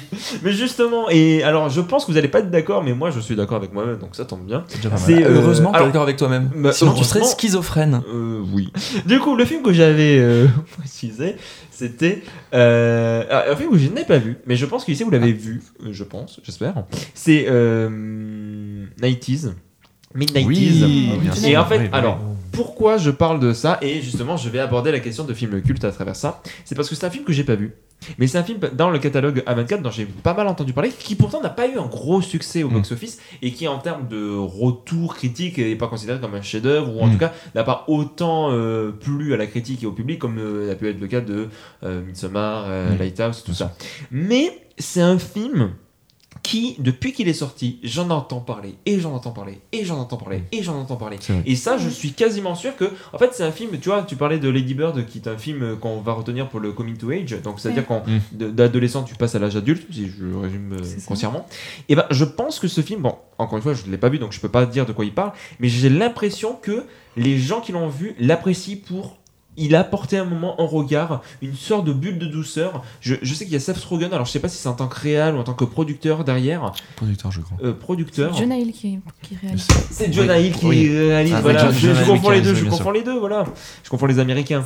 Mais euh, voilà, je sais que Main 90s, voilà, c'est un film qui, qui vient souvent et je pense que on pourrait, tu vois, un film culte. Il y a par exemple, euh, ah, c'est qui qui a fait euh, Kids? C'est Larry Clark, non? Larry Clark, ouais. et, et je pense que ça peut être un film culte à la. Larry Clark, c'est-à-dire pas un film que tout le monde va citer et tout, Mm. mais dans le cinéma indépendant underground qui va parler de, de- des adolescents, ça Ouais. va être une future euh, référence. Donc Mm. pas film culte absolu comme on a parlé, on, on a pu évoquer qu'avec euh, Taxi Driver ou je sais pas quoi, mais qui va perdurer dans le temps. Ça, Après, j'en suis après, il y, a quand même- il y a quand même deux choses différentes dans le sens où Larry Clark, c'est un film, euh, bah, par exemple, si on prend Kids, il se déroule en 95, et je veux dire, ça te parle euh, de la- de la- de l'adolescence, je veux dire, l'entrée dans l'adolescence, mais je veux dire, c'est le, je vais pas dire le mauvais côté, mais je veux dire, quand tu vois ça, tu te dis, putain, mais genre, il gratte un peu sous la couche. Mm. Là, John Hill, je pense qu'il va, et ça, ça rejoint aussi certains films du catalogue. euh, Juste, de- tu l'as vu ici, euh, Midnight Euh, Moi, je. Mais bah, moi aussi. Ah oui, j'avais adoré euh, Beat 90 pour le coup. Ouais.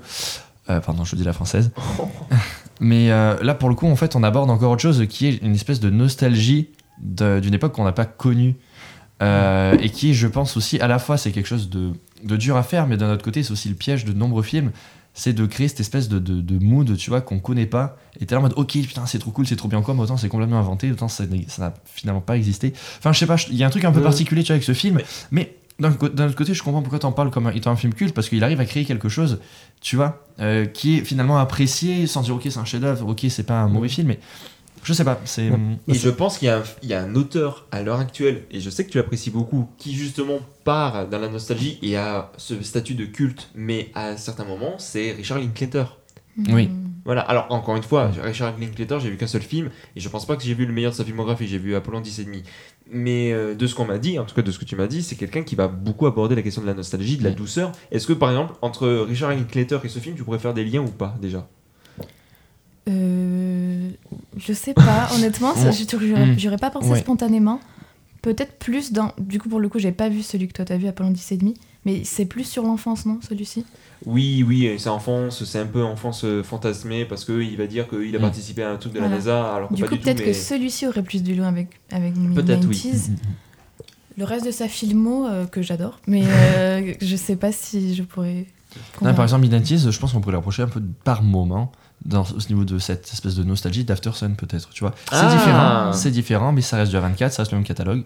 Benoît, t'as vu Aftersun toi Ouais, ou- bien sûr. oui, Et du coup, euh, la- la- l'analogie là que vient de faire euh, notre cher ami David. Bah, je suis pas forcément d'accord. Oh Ouais, désolé. Amitié ouais. rompue. Ouais, voilà. Allez, hop. Non, ouais, dans, dans Mid-19, en fait, je trouve qu'il y a, il y a un côté un peu Madeleine de Proust qu'on n'a pas connu. Bon, c'est un peu bizarre ce que je vais dire. Oui, non, mais Mais c'est c'est- bah, mais, euh, euh, tout, euh, tout Stranger Things se base là-dessus quoi. ouais, donc, ouais, voilà, bon. mais justement, et c'est un peu le côté, ouais, regardez comment c'était trop bien les années 90, alors qu'en soi, non, c'était pas bien. Mm. Euh, Regardez Kids la Ouais, regardez Kids et regardez, enfin, enfin, ouais, tout, tout est. Et alors que, ouais, dans After Sun, je trouve qu'il y a quand même un côté assez, euh, assez complaisant, mais en même temps assez violent. Oui, assez violent. Dans After Sun, enfin, vraiment, tu- Mais c'est la violence qui est, qui est pas prononcée. quand tu regardes le film, t'es t'es vraiment en mode. euh, T'as envie de pleurer, t'es es confronté avec Mm. toi-même, alors Mm. que dans Mid-19, j'ai l'impression Ouais. que c'est vraiment en mode. euh, Ah, super, Oui. j'aurais trop aimé connaître Oui, ça. Alors que pourtant, il y a de la violence qui est montrée, Oui, l'autre oui. qui, bat- qui tabasse son frère et tout, et finalement, oui, non, je, je te, rejoins- vois. je te rejoins effectivement sur Voilà, ça. juste dans ce côté, après, façon, je suis d'accord avec toi, évidemment, il y a quand même un rapport avec la Mm. nostalgie qui est présente dans les, dans les deux films. Mais, mais c'est mais c'est dingue quand même, je trouve, ces films qui ont cette, cette notion de créer une, une nostalgie finalement qu'on n'a pas connue. Enfin. Je sais pas comment l'expliquer. Mais J'ai Ouais. l'impression que c'est différent parce que dans After Sun, il n'y a pas la volonté de recréer une période comme il y a dans Mid-90s, puisque c'est Oui. littéralement dans le titre. Mm. After Sun, c'est Oui. plus la relation, Mm. son enfance, tu vois, c'est c'est plus un truc beaucoup plus Oui. intime du coup que Mid-90s qui est beaucoup plus. ouais, Les années 90, on faisait du skate. Ouais, plus, ensoleillé. Non, que bon, Ouais. j'ai voulu tenter un truc de Télérama et tout. Bon, allez, on va passer à la question suivante. Mais, mais c'est cool parce que du coup, on a pu aborder des, des, des, des réalisateurs et tout, et des filmographies, tout ça.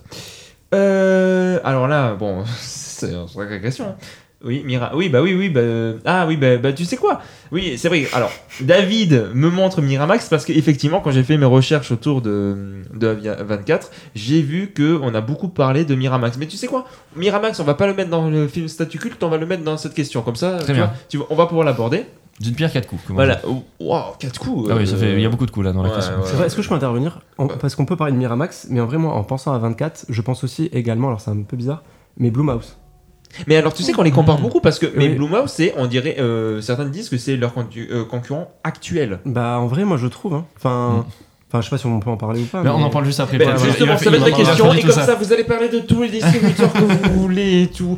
Passé, présent, futur, si vous, Hmm. si vous avez une Si petite boule de cristal et tout, bien. voilà. À votre avis, quel poids a A24 actuellement dans le paysage du cinéma? Indépendant, hollywoodien, tout ce que vous voulez. À l'heure actuelle, quel est le poids d'A24? Quelle est sa part euh, Quelle est euh, ah j'ai pas le mot Ton importance. Euh, oui importance Mm, oui, Est-ce que il peut déjà influencer Oui Quel est voilà son son impact influence. Oui, mais comment quels sont Son impact son impact, oui, voilà. bah, Antoine, tu es parfait. T'es- C'est toi mon préféré, sache-le. Ce n'est plus David. Oh, mais chantes c'est la blague, euh, Ah. Benoît. toi, t'es, toi, t'es loin d'être mon préféré, sache-le. Je oublié l'expression, c'est quoi déjà? Tu changes de chemise comme de. Non. Comme de vache qui pisse. Tu, Je pense que tu c'est ça. retournes ta chemise? J'allais dire, tu changes, ta... tu La changes de chemise comme de cul, mais c'est pas du tout la bonne expression. Tu changes de film. Ne- Et surtout, ne te suis pas le cul avec la, la chemise en question. Sinon, voilà, c'est. C'était donc, euh, c'était donc ça. Comment ça Ça voudrait dire qu'on peut changer de cul plus facilement qu'on change de chemise. mais non, mais c'est parce que je, je- je confonds des expressions là. changes de fusil d'épaule. Antoine, Antoine, Oui, c'est ça. il va falloir qu'on ait une Non, discussion. autre expression avec, il y a une autre expression avec chemise comme cul ou je sais pas quoi. Euh, Quoi copain, comme- Ah, copain comme chemise. Comme- Mais Ah euh, non, c'est pas comme cochon. que- mais non. Cul comme chemise. Cul comme chemise. Cul Mais- contre chemise Non. Non, Cul comme- contre chemise, mais Cul comme chemise, je crois. Bon, arrêtez de vouloir Oui. parler de cul, s'il vous plaît. Les ou de chemise. Ou de, euh, oui, bon, écoute, David. euh, Vous offensez avec vos chemises là, s'il vous plaît. Ouais, bah, Julie, c'est préféré, sache-le. main. Voilà, toi, tu n'as pas porté plainte. Euh, tu n'as. oh, tu n'as tu n'as pas. Pas euh, encore. Tu n'as pas pris part Oh non mais j'en ai marre Bon bref, qu'est-ce que vous pensez Voilà, et vous pouvez parler de Miramax justement porter plainte. Voilà, on fait... Oh là là, je suis Ah, pas sûr le de cette transition. Très bien. Très très bien. Les avocats à la porte. Voilà, bref. Euh, à votre avis, vous, selon vos petits regards de cinéphiles et de franchouillards, euh, à votre avis, quel est le poids à l'heure actuelle de, de A24 euh, tu vois, dans la distribution À l'heure actuelle, rien du tout comparé à dans 10 ans, je pense. Ah rien du tout comparé à dans 10 ans. Ouh Oula, non. Ah, vraiment Ah, ouh Petit clash Ouh. Non, Tu- mais Il y en a un qui pense que ça va s'effondrer, l'autre qui pense que ça va. Ah non, non, non, non, non, je suis d'accord pour dire que ça va. Attends, tu t'es en train de ça- dire que ça va ça- s'effondrer ça- Non, ça va grimper. Ah oui, non, mais ça Genre va- en mode, je suis là, à d'accord, l'heure je suis à l'heure d'accord, ça va actuelle, grimper. ce n'est rien comparé à ce que ça sera dans 10 ans. Ah oui, non, quand je on suis voit d'accord 10 avec ans en toi. arrière, ça a été Mais créé. Quand on voit 5 ans en arrière, ils avaient pas grand chose. Ils Mais- commencent à exister. Mm. Maintenant, le nombre de films, d'Oscars qu'ils ont eu, je veux dire, dans 10 ans, je veux dire, c'est, on parle quand même d'un studio qui a strictement aucun euh, studio qui fait tout. Enfin, je dire, dans la manière de produire les films, je veux dire, on est complètement à la fois en aparté de ce que du système hollywoodien. Et Ouais. je veux dire, finalement, il devient le porte-étendard de tout un, un, un nouveau cinéma. Est-ce que c'est pas en quelque sorte le nouvel, nouvel Hollywood tu Ah vois oui, non, mais je, veux complètement, je, suis d'accord avec toi. je suis pense que- je pense qu'on est complètement, tu vois. Ah oui, je pense que voilà, je veux dire, les, les, les- les- la, façon de penser le cinéma et je veux dire, malgré tout, le cinéma américain, parce que finalement, dans leur façon de produire et de construire et de distribuer les films, c'est un système très européen à 24. oui. Je veux dire, parce que quand tu vas aux États-Unis, c'est euh, tu, vas, tu passes dans les salles, c'est que du blockbuster, c'est on tourne les films en studio, maintenant c'est que du fond vert. Je veux dire, tourner, tourner les films euh, dehors, euh, je veux dire, enfin, comme le fait à 24. Je veux dire, euh, bon, bien évidemment que ça rappelle la nouvelle vague, mais ça rappelle surtout le nouvel Hollywood. Et je veux dire, Oui. c'est un, c'est une nouvelle façon, malgré tout, ou le renouveau de, de cette façon-là, de, de, de faire des films, tu vois. Ah non, non, mais je suis d'accord avec toi. euh, pour, pour moi, c'est voilà, on n'est pas prêt à ce qui va venir dans les années à venir, tout simplement. Alors oui, mais en fait, tout ce que je veux dire, c'est qu'ils avaient déjà un impact aujourd'hui. Aujourd'hui, Oui. quand tu regardes un 24, c'est une promesse d'un- d'un d'un cinéma Oui. nouveau. De... Bien sûr. Enfin, je veux dire, dès le départ, à 24, quand tu voyais à 24 au début d'un film, tu te disais, ok, je veux voir un bon film. C'est c'est c'est Oui, C'est pas Ah, forcément. Ah non, c'est pas Ah, ça que je voulais dire. Non, je voulais rebondir par rapport à ça Mais en vas-y, vas-y. reprenant un- une phrase qu'a dit Julie euh, tout début. Quand je vous ai dit quel était votre premier rapport, toi tu avais parlé du film de Coppola, non j'ai déjà oublié le nom. Est-ce que tu The Bling Ring. Voilà. Et quand tu en avais parlé, tu as dit quelque chose que je trouve assez intéressant et qui est, euh, bah, du coup, euh, exactement euh, symptomatique de ce qu'on est en train de dire à l'heure actuelle. Tu as dit, je savais pas que c'était un film à 24. Sous-entendant que maintenant, à l'heure actuelle, qu'on va voir un film à 24, on sait que c'est un film à 24. Ouais. Et, ça, je trouve que c'est intéressant et je trouve que c'est un des rares studios avec bah, les majors, quoi. Donc Disney. Et je pourrais pas t'en citer tant, Bah, parce que moi, même moi, je- Warner, je, tu vois. je pourrais te citer quand même Blumhouse. Mais oui. Oui, ou Pour- Blumhouse, pour, oui, euh, effectivement, pour oui, c'est vrai. sur les Pour- propos de mon cher ami Ben. ou à la limite, Focus. Mais tu vois, Focus, euh, tu vois, c'est plus ah oui, on sait que ça existe, mais c'est pas pour lui qu'on va voir Focus. C'est euh, Non, je sais. je- ils sont, ils ont fait quoi? Ils ont fait euh, Whiplash, je crois. euh, si je suis pas sûr. Focus, généralement, c'est. tu vas rigoler, mais tu sais C'est que Blumhouse. c'est Blumhouse, Whiplash. C'est Blumhouse. Non, sérieux? Oui. Non. Mais tu sais que Blumhouse, vraiment, la définition qu'on a donnée de A24, c'est exactement la même. Indépendance, Pré-esthétique. esthétique. Vraiment, Ouais. tu regardes un Blumhouse, c'est- tu le reconnais à 10 000. Et c'est quoi la troisième qu'on avait dit? Euh, Liberté d'au- au Li- niveau des liberté. auteurs. et- Ouais, liberté. Enfin, vraiment, c'est tu, tu prends puis- le truc de A24 et de Blumhouse, c'est vraiment pareil. Ils ont, ils ont même émergé de, de- des anciens réalisateurs. Tu prends James Wan, c'est Blumhouse. Tu prends Jordan Peele, c'est Blumhouse. Tu prends Spike Lee, c'est Blumhouse. Vraiment, tout. tout- Attends, euh, attends. Black Huntsman, c'est Bleu, euh, c'est Bleu House? Oui, Ouais. c'est Blumhouse. Pouah. Vraiment, tu vois. Et en fait, c'est limite, t'as l'impression que ce nouveau courant, enfin, ce nouveau courant, de. Je sais pas comment on appelle ça, le, le post-genre, est en train, en fait, avec Blumhouse et A24, est en train de, je vais pas dire détruire Hollywood quand même, faut pas déconner, mais euh, est en train de poser des sacrées bases à Hollywood. Et je pense que les très grandes majors sont vraiment en mode, ok, bon là, c'est entre guillemets, c'est indépendant. Je sais pas si A24, c'est euh, juste quelques, quelques mecs qui l'ont fondé. Euh, ils sont trois. Ils, Ils sont, sont trois, Je peux te donner les noms. C'est euh, David Feckles, John Hodge et euh, David Katz. euh, Katz, pardon. J'ai mal écrit. Katz, on va dire. Et euh, John Hodge est parti donc à l'heure actuelle c'est deux David qui sont à la tête de euh, A24. Voilà, donc Hmm. les, les doubles David. Peut-être Donc, qu'il euh, peut-être qu'il en manque un troisième. eh. Je ne dirai pas qui. Oh. Ouais. Non mais c'est David, vrai, il y a- tu- je, je trouve qu'il y a, y quand même des, points communs entre les, entre les, deux, les deux boîtes. Mm. Et, euh, et au final même c'est même en plus des, je trouve qu'il y a des simili- similitudes pardon dans leur début. Au final Blumhouse va vraiment à commencer avec bah, Paranormal Activity avec un tout petit tout, tout petit projet et je pense qu'il n'avait pas cette ambition là. Et, euh, et à 24 pareil au début on était en mode euh, ils sont distributeurs ils veulent pas forcément Mm. produire et maintenant à 24 tu connais Blumhouse tu connais quoi. Paranormal Activity, c'est pas leur premier en fait, c'est leur premier bon, qui a explosé, Oui, mais ils avaient fait oui, 3-4. bien euh, Bah, tu me diras, euh, A24, le film, c'est pas le premier qu'ils ont produit, mais le film qui les a fait exploser. Parce que du coup, tu disais, c'est le Coppola, encore une fois, qui est le premier qu'ils ont produit, Ils ont distribué. qu'ils ont distribué, pardon. Et le premier euh, qui a été un premier cours retentissant, et j'en ai parlé un petit peu, c'est Spring Breakers de Harmony Corrine. Je sais pas si Ouais. vous l'avez vu ou pas. Ouais, c'est moi j'ai vu. Euh, voilà. Et- ah oui, bah oui, c'était un petit Ouais. peu grincé des dents quand j'ai dit que voilà, j'appréciais pas trop ce film. Mais euh, oui, voilà.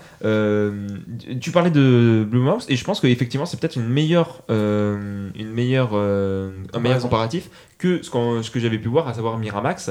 Parce que Miramax, bon voilà, c'est les frères Weinstein. Et surtout, en fait, ce qui était connu de Miramax, c'était, certes, il y avait, euh, ça a pu mettre des auteurs en avant, notamment Quentin Tarantino, qui, à mon avis, est l'auteur le Mm. plus connu qu'ils ont pu mettre en avant et qui est devenu bah, ultra culte, hein, vraiment, Mm. euh, Tarantino, je veux dire, euh, surtout Pulp Fiction, je pense que c'est un des films les plus cultes, en tout cas des années 90, ça c'est sûr, mais même tous les temps, je pense, euh, sans trop exagérer, c'est ultra culte, quoi. Et euh, mais le truc c'est que Miramax avait une, une position différente de A24 euh, par exemple Weinstein avait tendance à vraiment couper c'est lui qui avait la director's cut c'était pas forcément Oui. ce qui pour, euh, est assez surprenant pour un distributeur alors je sais pas trop Miramax si c'est pas Mm. aussi producteur tout ça mais voilà et alors que A24 du coup comme t'en parlais euh, la liberté des auteurs qui est assez Mm. puissante. Bah, je pense qu'après, Miramax et d'un autre côté euh, à 24, mais aussi un petit peu Blumhouse, c'est cette euh, volonté aussi malgré tout de. de je, alors, plus à 24 de promouvoir certains auteurs émergents, mais Miramax, je veux dire, c'est quand même. Parce que bon, après, j'étais en train de regarder, j'avais oublié, mais c'est que leur euh, explosion s'est pas faite avec Tarantino, mais c'est c'est quand même fait avec euh, Sex Mensonge jeu vidéo de Soderbergh. Palme d'or Palme d'or à Cannes. attends c'est attends en quelle année 89.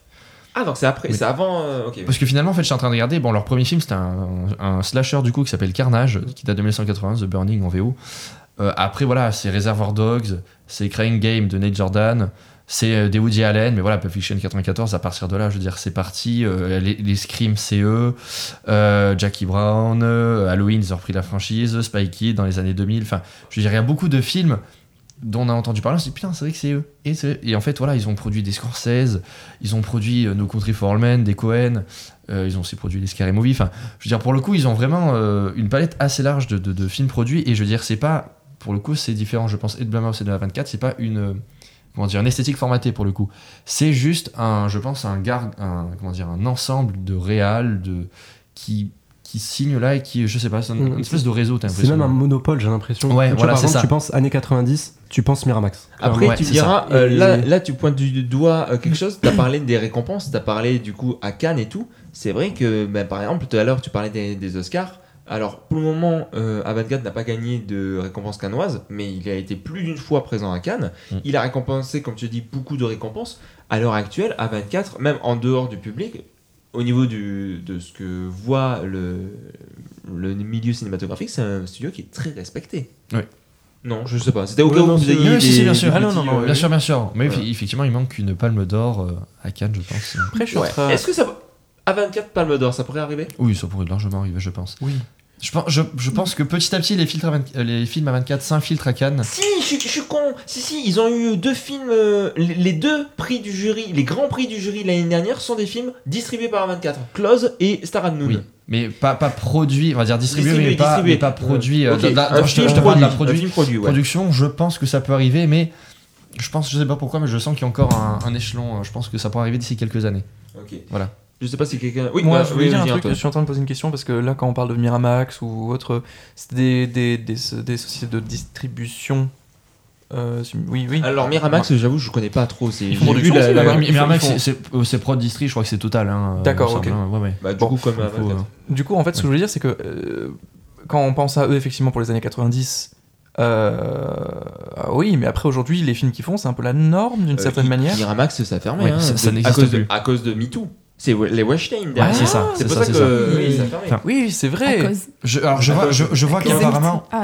Alors, je- Ah oui, non, non, non, Alors non, s'il vous plaît, c'était pas dans ce sens-là que je le dis, hein, c'était grâce. Je oui. sais, je Oui, sais, ne non, non. t'inquiète pas, ne te justifie Non, pas. après, je- alors, de ce que je vois. Là, souffle, s'il te plaît. Oula, je viens de- Casse tout.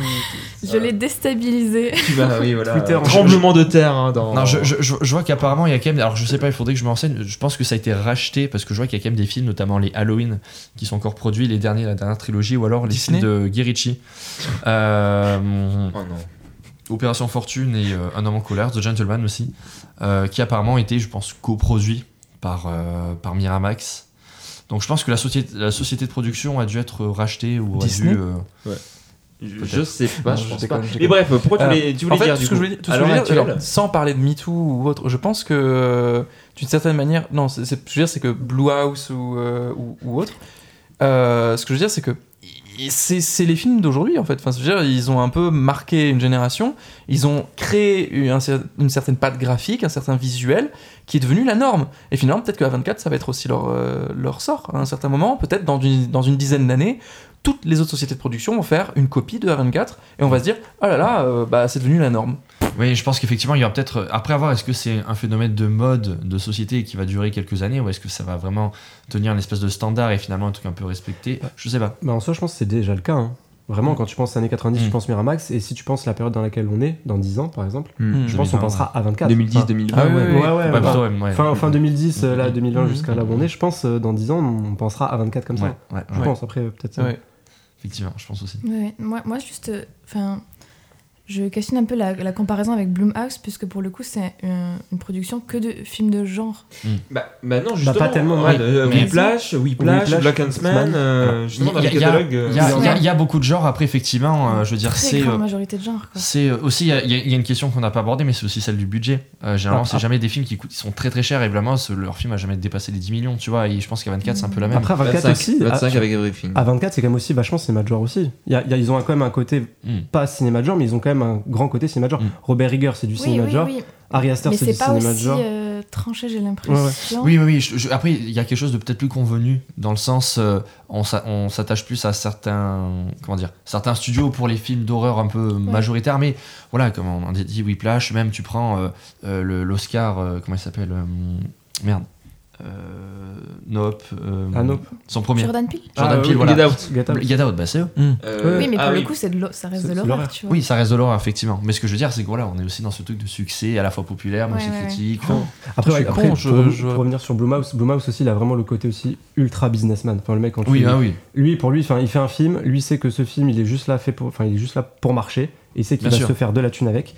Et après, il va Ouais. contacter un petit Jordan Peele, un petit mec, Mm. il va dire, ok, toi, je sais que, enfin, t'as- t'as un projet entre guillemets ultra sont, euh, indépendant, et je te Bien finance, sûr. et après là, ça. Ce que je veux dire, c'est que je pense qu'il met, les, il met les, les bases dès le début. C'est en mode, tu fais ton film, t'as as ce, t'as ce budget-là, tu me le dépasses pas, euh, t'as ton concept, tu vas à fond, ben voilà, go, ben on, on- on le fait, tu vois. Et je pense que c'est ça qui, qui est intéressant aussi.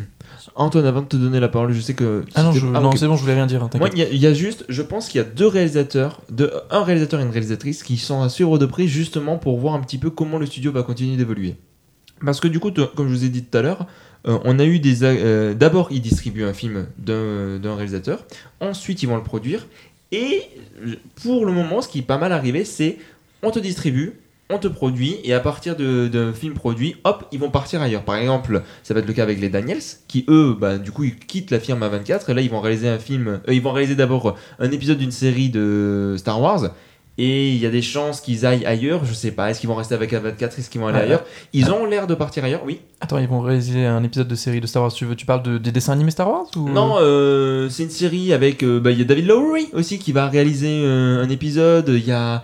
Y a ils, ils ont pris le catalogue A24, ils ont pris le réalisateur de Minari, réalisateur ou réalisatrice, je sais plus, qu'ils ont distribué du Mm. coup. Donc ils sont allés chercher quand même chez A24 Disney pour. bah, du coup, là l'importance. Mais par exemple, il y a deux, il y a deux réalisateurs, et ré- enfin un réalisateur et une réalisatrice qui pour le moment restent fidèles. D'abord, on a Ari Aster. Parce que Ari Aster, là, avec Bodies of Fred, et c'est assez marrant parce que du coup, on a un petit peu cette comparaison entre Robert Eggers et Ari Aster. Euh, voilà, Robert, euh, Mm. Robert Eggers qui est parti bah, justement avec Focus, il me semble, euh, dont je vous ai parlé tout à l'heure pour The Northman. Euh, Ari Aster est resté avec Boys of Fred. Et ensuite, en termes de réalisatrice, moi je pense à Kelly Richards.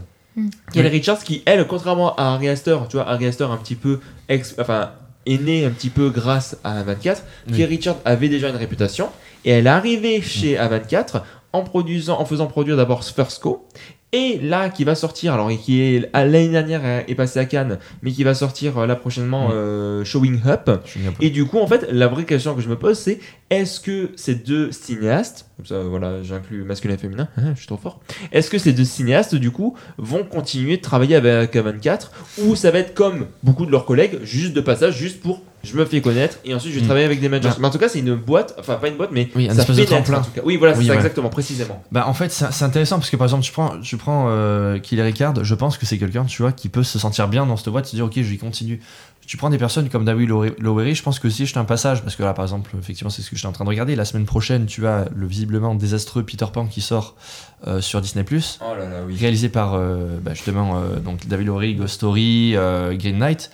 Tu te dis en fait c'est des gens qui qui avaient déjà fait un Disney il me semble, il a fait Pete- Peter Elliott le dragon. Oui, qui est mille fois mieux que euh, l'original parce que l'original est une merde absolue. Mais ça, c'est un autre Bon. Attends, attends, attends. attends. Mais, Non, Oh, oui, bah voilà, voilà c'est ma réponse. Je déteste Peter et Elliot le Dragon. Je- Non, t'es en train de me dire que le remake est meilleur que le. qu'il a dit.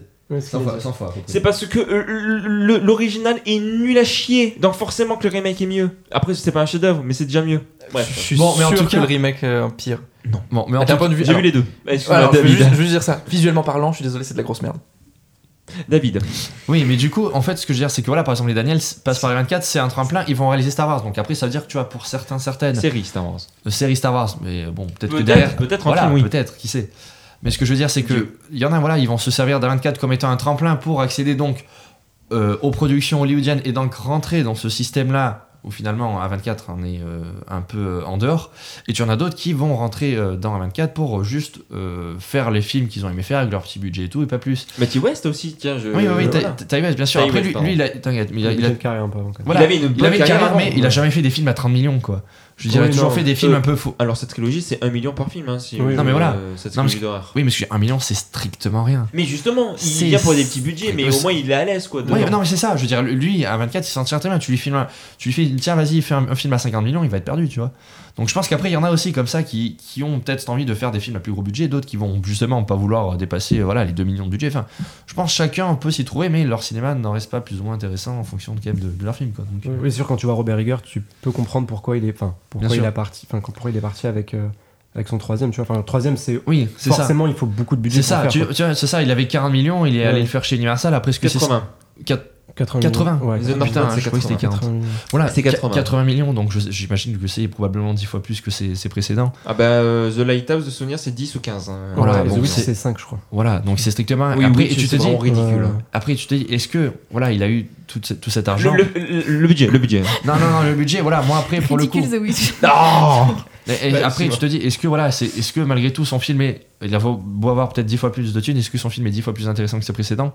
Non. C'est mieux que The Witch déjà. J'aime bien The Witch, attention, je suis pas en train de. Ah ouais, non, non, non, non, non. Non, non, je- je préfère The- c'est mieux que The Witch? Oui. Non, je préfère The Witch quand même. Non, Putain. non, Si, non, quand non. même. Marc, je non pense à toi. Marc, je sais que tu, tu m'aurais soutenu dans ce moment-là. Euh, Je suis pas d'accord. Absolument pas.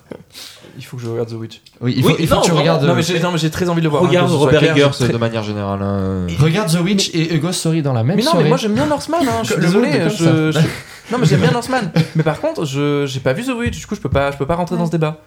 Eh ben, n'entre pas alors. Mais non, mais t'inquiète, c'était pas vraiment un débat, c'était pas vraiment un débat, c'était plus un avis pas du tout désastreux, je trouve. Euh, Et après, j'ai la dernière question, je vais vous poser, vas-y. Je voulais juste dire que pour moi, je pense quand même que The, The Lighthouse, j'espère, il va devenir culte. Je suis désolé, mais je. c'est c'est étrange parce que j'ai du mal à le voir devenir culte. Mais en même temps, j'ai j'ai vraiment envie qu'il devienne culte. Bah, j'ai l'impression que The Lighthouse, c'est un peu le même cas que Ghost Story. Hmm.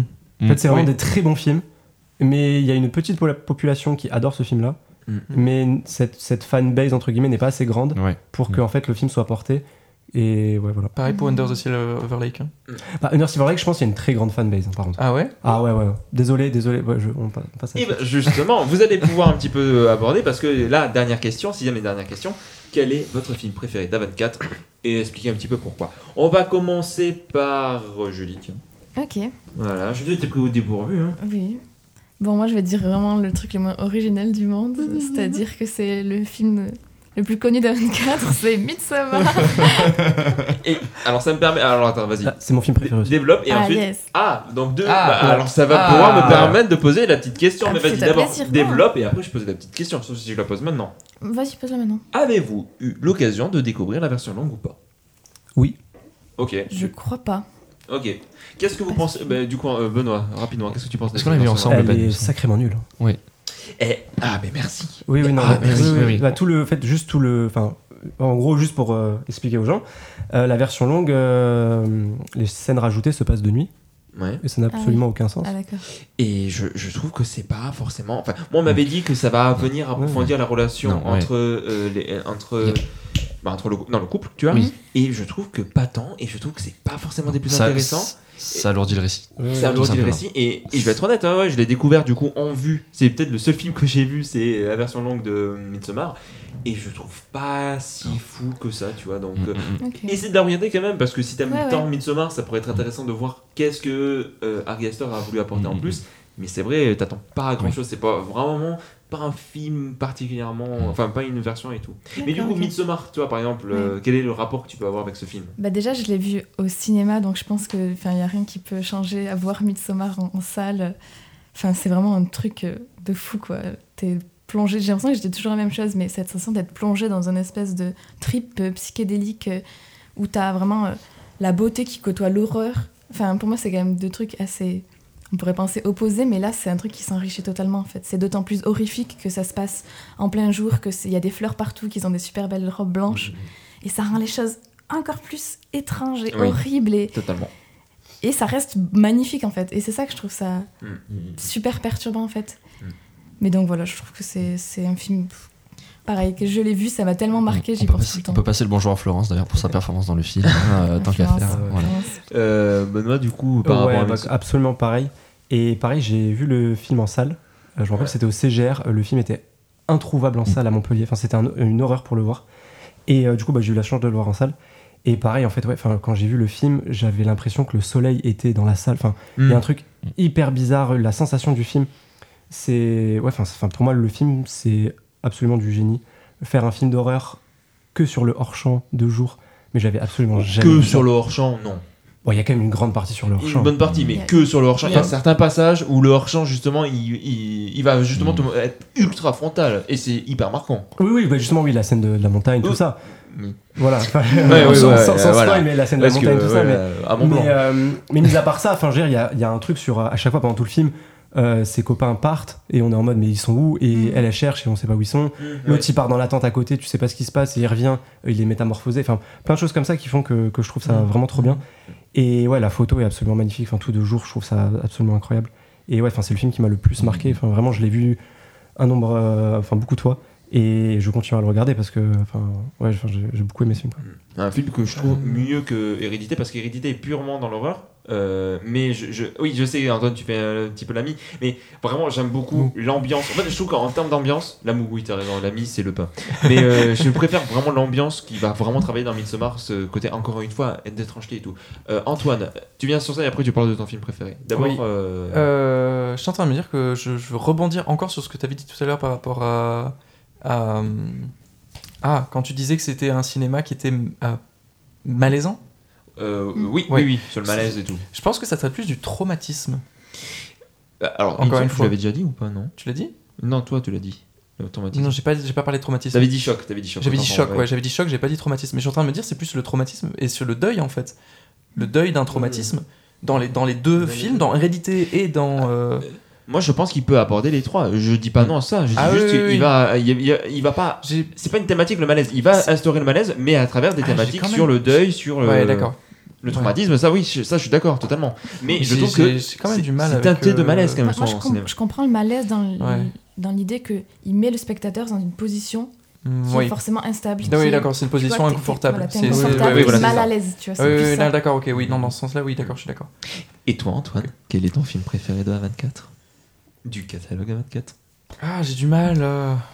Non, mais c'est dur, c'est dur. On a Ouais, peut-être le même. Je pense qu'on a le même, honnêtement. difficile. Bah, D'un côté, j'ai envie de dire euh, Everything Everywhere All at Once, Mhm. et en même temps, j'ai aussi envie de parler de, de The Lighthouse, étrangement. Et du coup Euh, mais après, je, je, moi, j'ai trop envie de parler de Everything en fait. Je, Ok. je suis désolé, je- j'ai trop envie de parler d'Everything. Oh, David, ça va Euh, Monsieur gneu gneu gneu Bref, n'ai rien excuse- dit. Tu as, tu as Tout fait pouce en bas. je- Tu as fait pouce en bas, je, je le dis pour nos auditeurs. Je, me sens obligé en fait de, de, de, de mettre ce film dans mes films préférés parce que c'est le film en fait qui me, qui me motive le plus dans ma vie en fait. Dans ma, dans ma, non mais dans, dans la- plus que The Fableman? Parce que t'étais vraiment. Ah. Mais c'est pas un film à 24.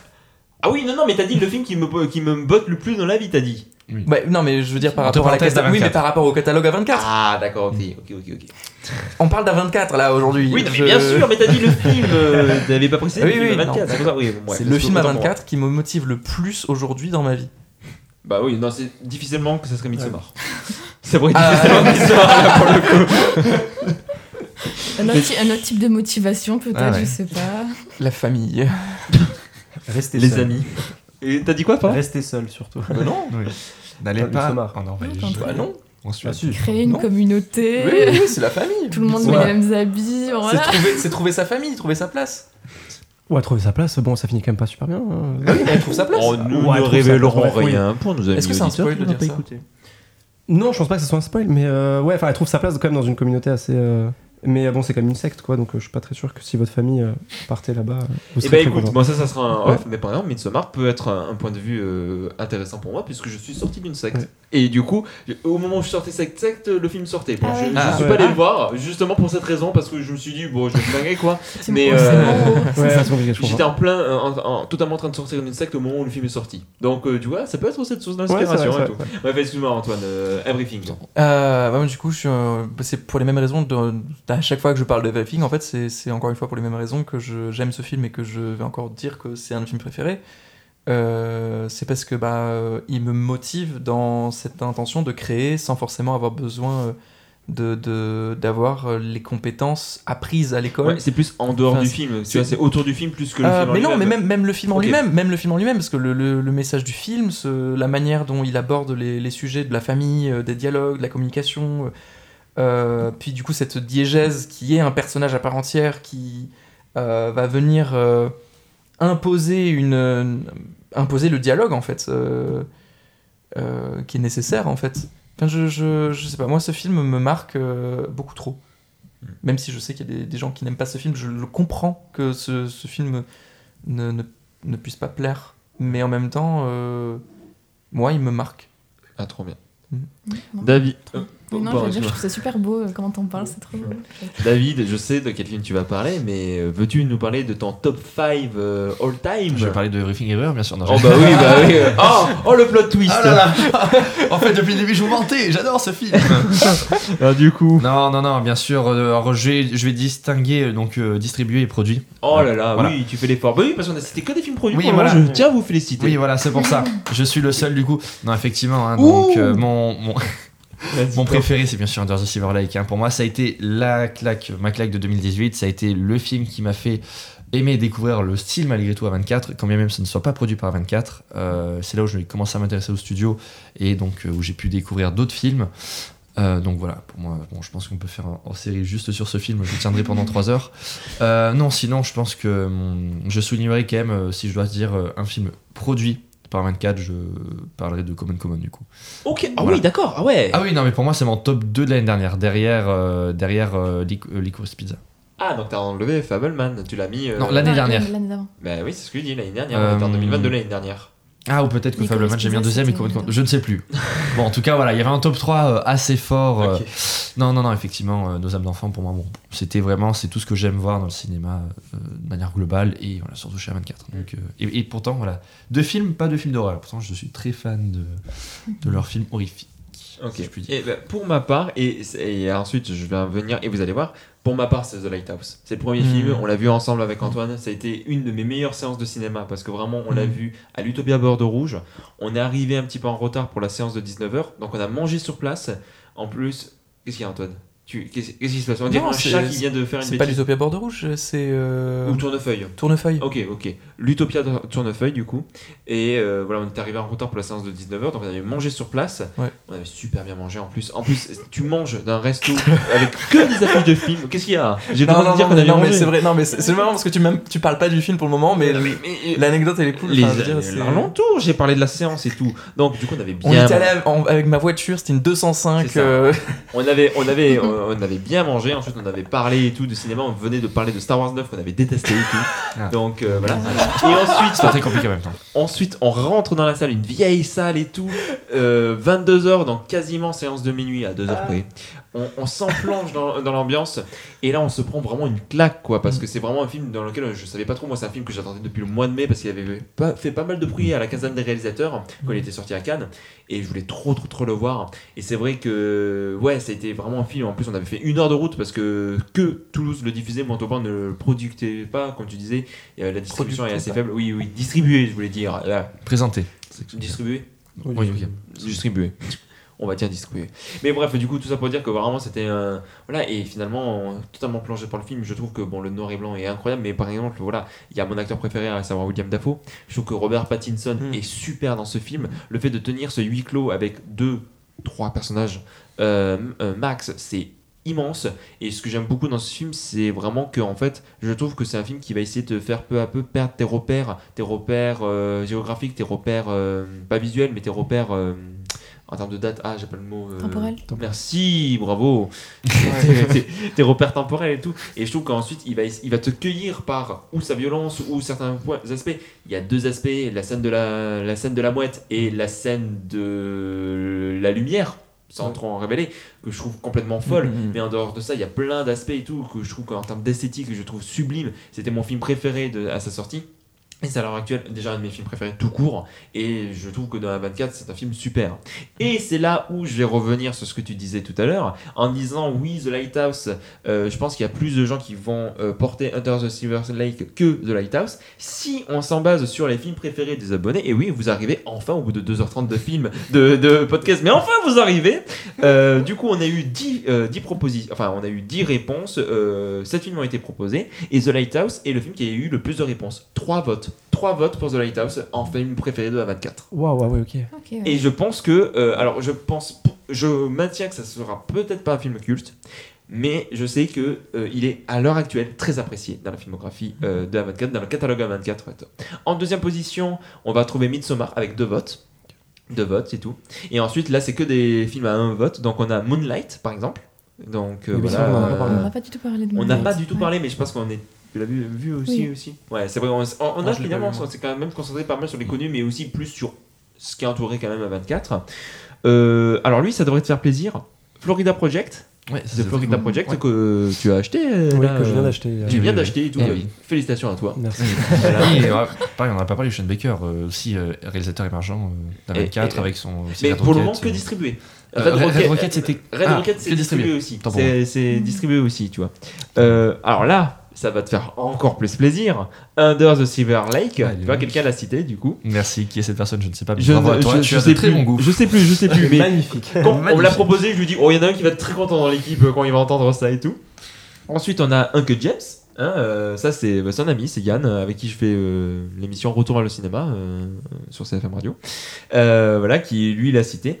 Et enfin, on a Hérédité. Donc, quand même, mine de rien, on a quand même mis deux films de Harry Astor. Tu vois, donc Harry Astor, je pense qu'à l'heure actuelle, c'est le réalisateur le plus emblématique de A24. Et ça tombe bien, puisqu'on a fait cette émission spéciale pour son prochain Beau is Afraid. Euh, je pense, ouais, voilà, on a bah, bien parlé, hein, quand même, 2h25. Hein. Ah, je, Euh, je oui. voulais juste faire un tout petit point sur. Allez, ensuite, je Euh, lance la conclue. C'est un tout petit point sur euh, The Lighthouse. Euh, je suis tombé sur, euh, par hasard, je suis tombé sur euh, un, un cas qui s'est passé du coup sur un phare sur une île, qui me fait étrangement penser à The Lighthouse. Donc où j'invite les gens à voir si ça les intéresse. C'est le, le mystère de l'île de Flannan en Angleterre, où des gens ont disparu et on ne sait pas pourquoi. C'est vrai, c'est vrai. Mais le, euh, The Lighthouse, c'est vraiment un film, euh, enfin, horreur expérimentale et tout, qui, qui- qui- Mm. que, que j'adore. Franchement, j'adore Ouais. ce film, je le trouve génial, euh, vraiment, par tout ce qu'il va amener et tout. Ben voilà, hein, on va dire que ça va être euh, la fin. Voilà, merci à tous d'avoir suivi. La Au revoir. fin. Et la fin FIM aussi. Oh bah oui oui parce qu'il est un petit peu tard La là il est quand même s'appelle, 22h Et oui faim bah- oui bah moi aussi j'ai faim non en vrai j'ai pas si faim que ça je sais pas pourquoi Bref on va devoir conclure hein, mine de rien parce que voilà et c'est fini les émissions d'une heure 40 on repasse à du 2h30 là et tout Bref euh, merci euh, bah, je vais remercier mes chers camarades autour de cette table d'avoir participé à cette conversation merci d'avoir tenu si longtemps merci Julie Merci à toi. merci Antoine Merci Robin. merci David Pas merci Robin. Oh. Ah, je rigole, merci Oh. énormément, cher Robin. merci Ben merci Benoît Merci beaucoup. voilà. Euh, merci à vous hein, de l'avoir écouté euh, jusqu'au bout. Euh, oui, et merci, euh, merci euh, l'ampoule d'é- d'éclairer euh, cette euh, lampe. Oui, je sais, j'ai la main levée, j'ai toujours la main levée quand voilà parce que j'aime Non, tu devrais la baisser parce que là, euh, on a parlé levé de. Non. Ouais. Hein il la lève pour monter vers où va s'élever à 24 dans le futur. Et Ouais. donc il a Ah, raison de faire ça. Le point levé tel les J'ai militants. que-. Oui, bah oui, David. Non, non, non, non. Non, non, non. Bref. Ah non, non, non, bah vous pouvez toujours nous suivre sur nos réseaux sociaux, Instagram, Twitter, vous avez les liens dans la description ou sinon Avis des Astres, hein, vous nous trouverez facilement. Euh, N'hésitez pas à parler de ce podcast à vos amis, à votre famille. Vous pouvez aussi nous noter sur votre euh, plateforme préférée. J'ai vu que quelqu'un l'avait déjà fait sur Apple Podcast. Bravo à cette personne qui est anonyme, mais bravo à elle, merci. Et voilà, et même soyons fous, faites comme elle, hein, nous mettre 5 étoiles, tel le nombre d'étoiles sur le drapeau chinois. Et oui, je suis allé vérifier, il y a 5 étoiles. Donc euh, voilà, essayez de faire pareil, s'il vous plaît. En attendant que l'on revienne, allez voir des films et surtout n'oubliez pas, le pire avis qu'on puisse avoir, c'est celui qu'on ne partage pas. Allez, salut et à la prochaine.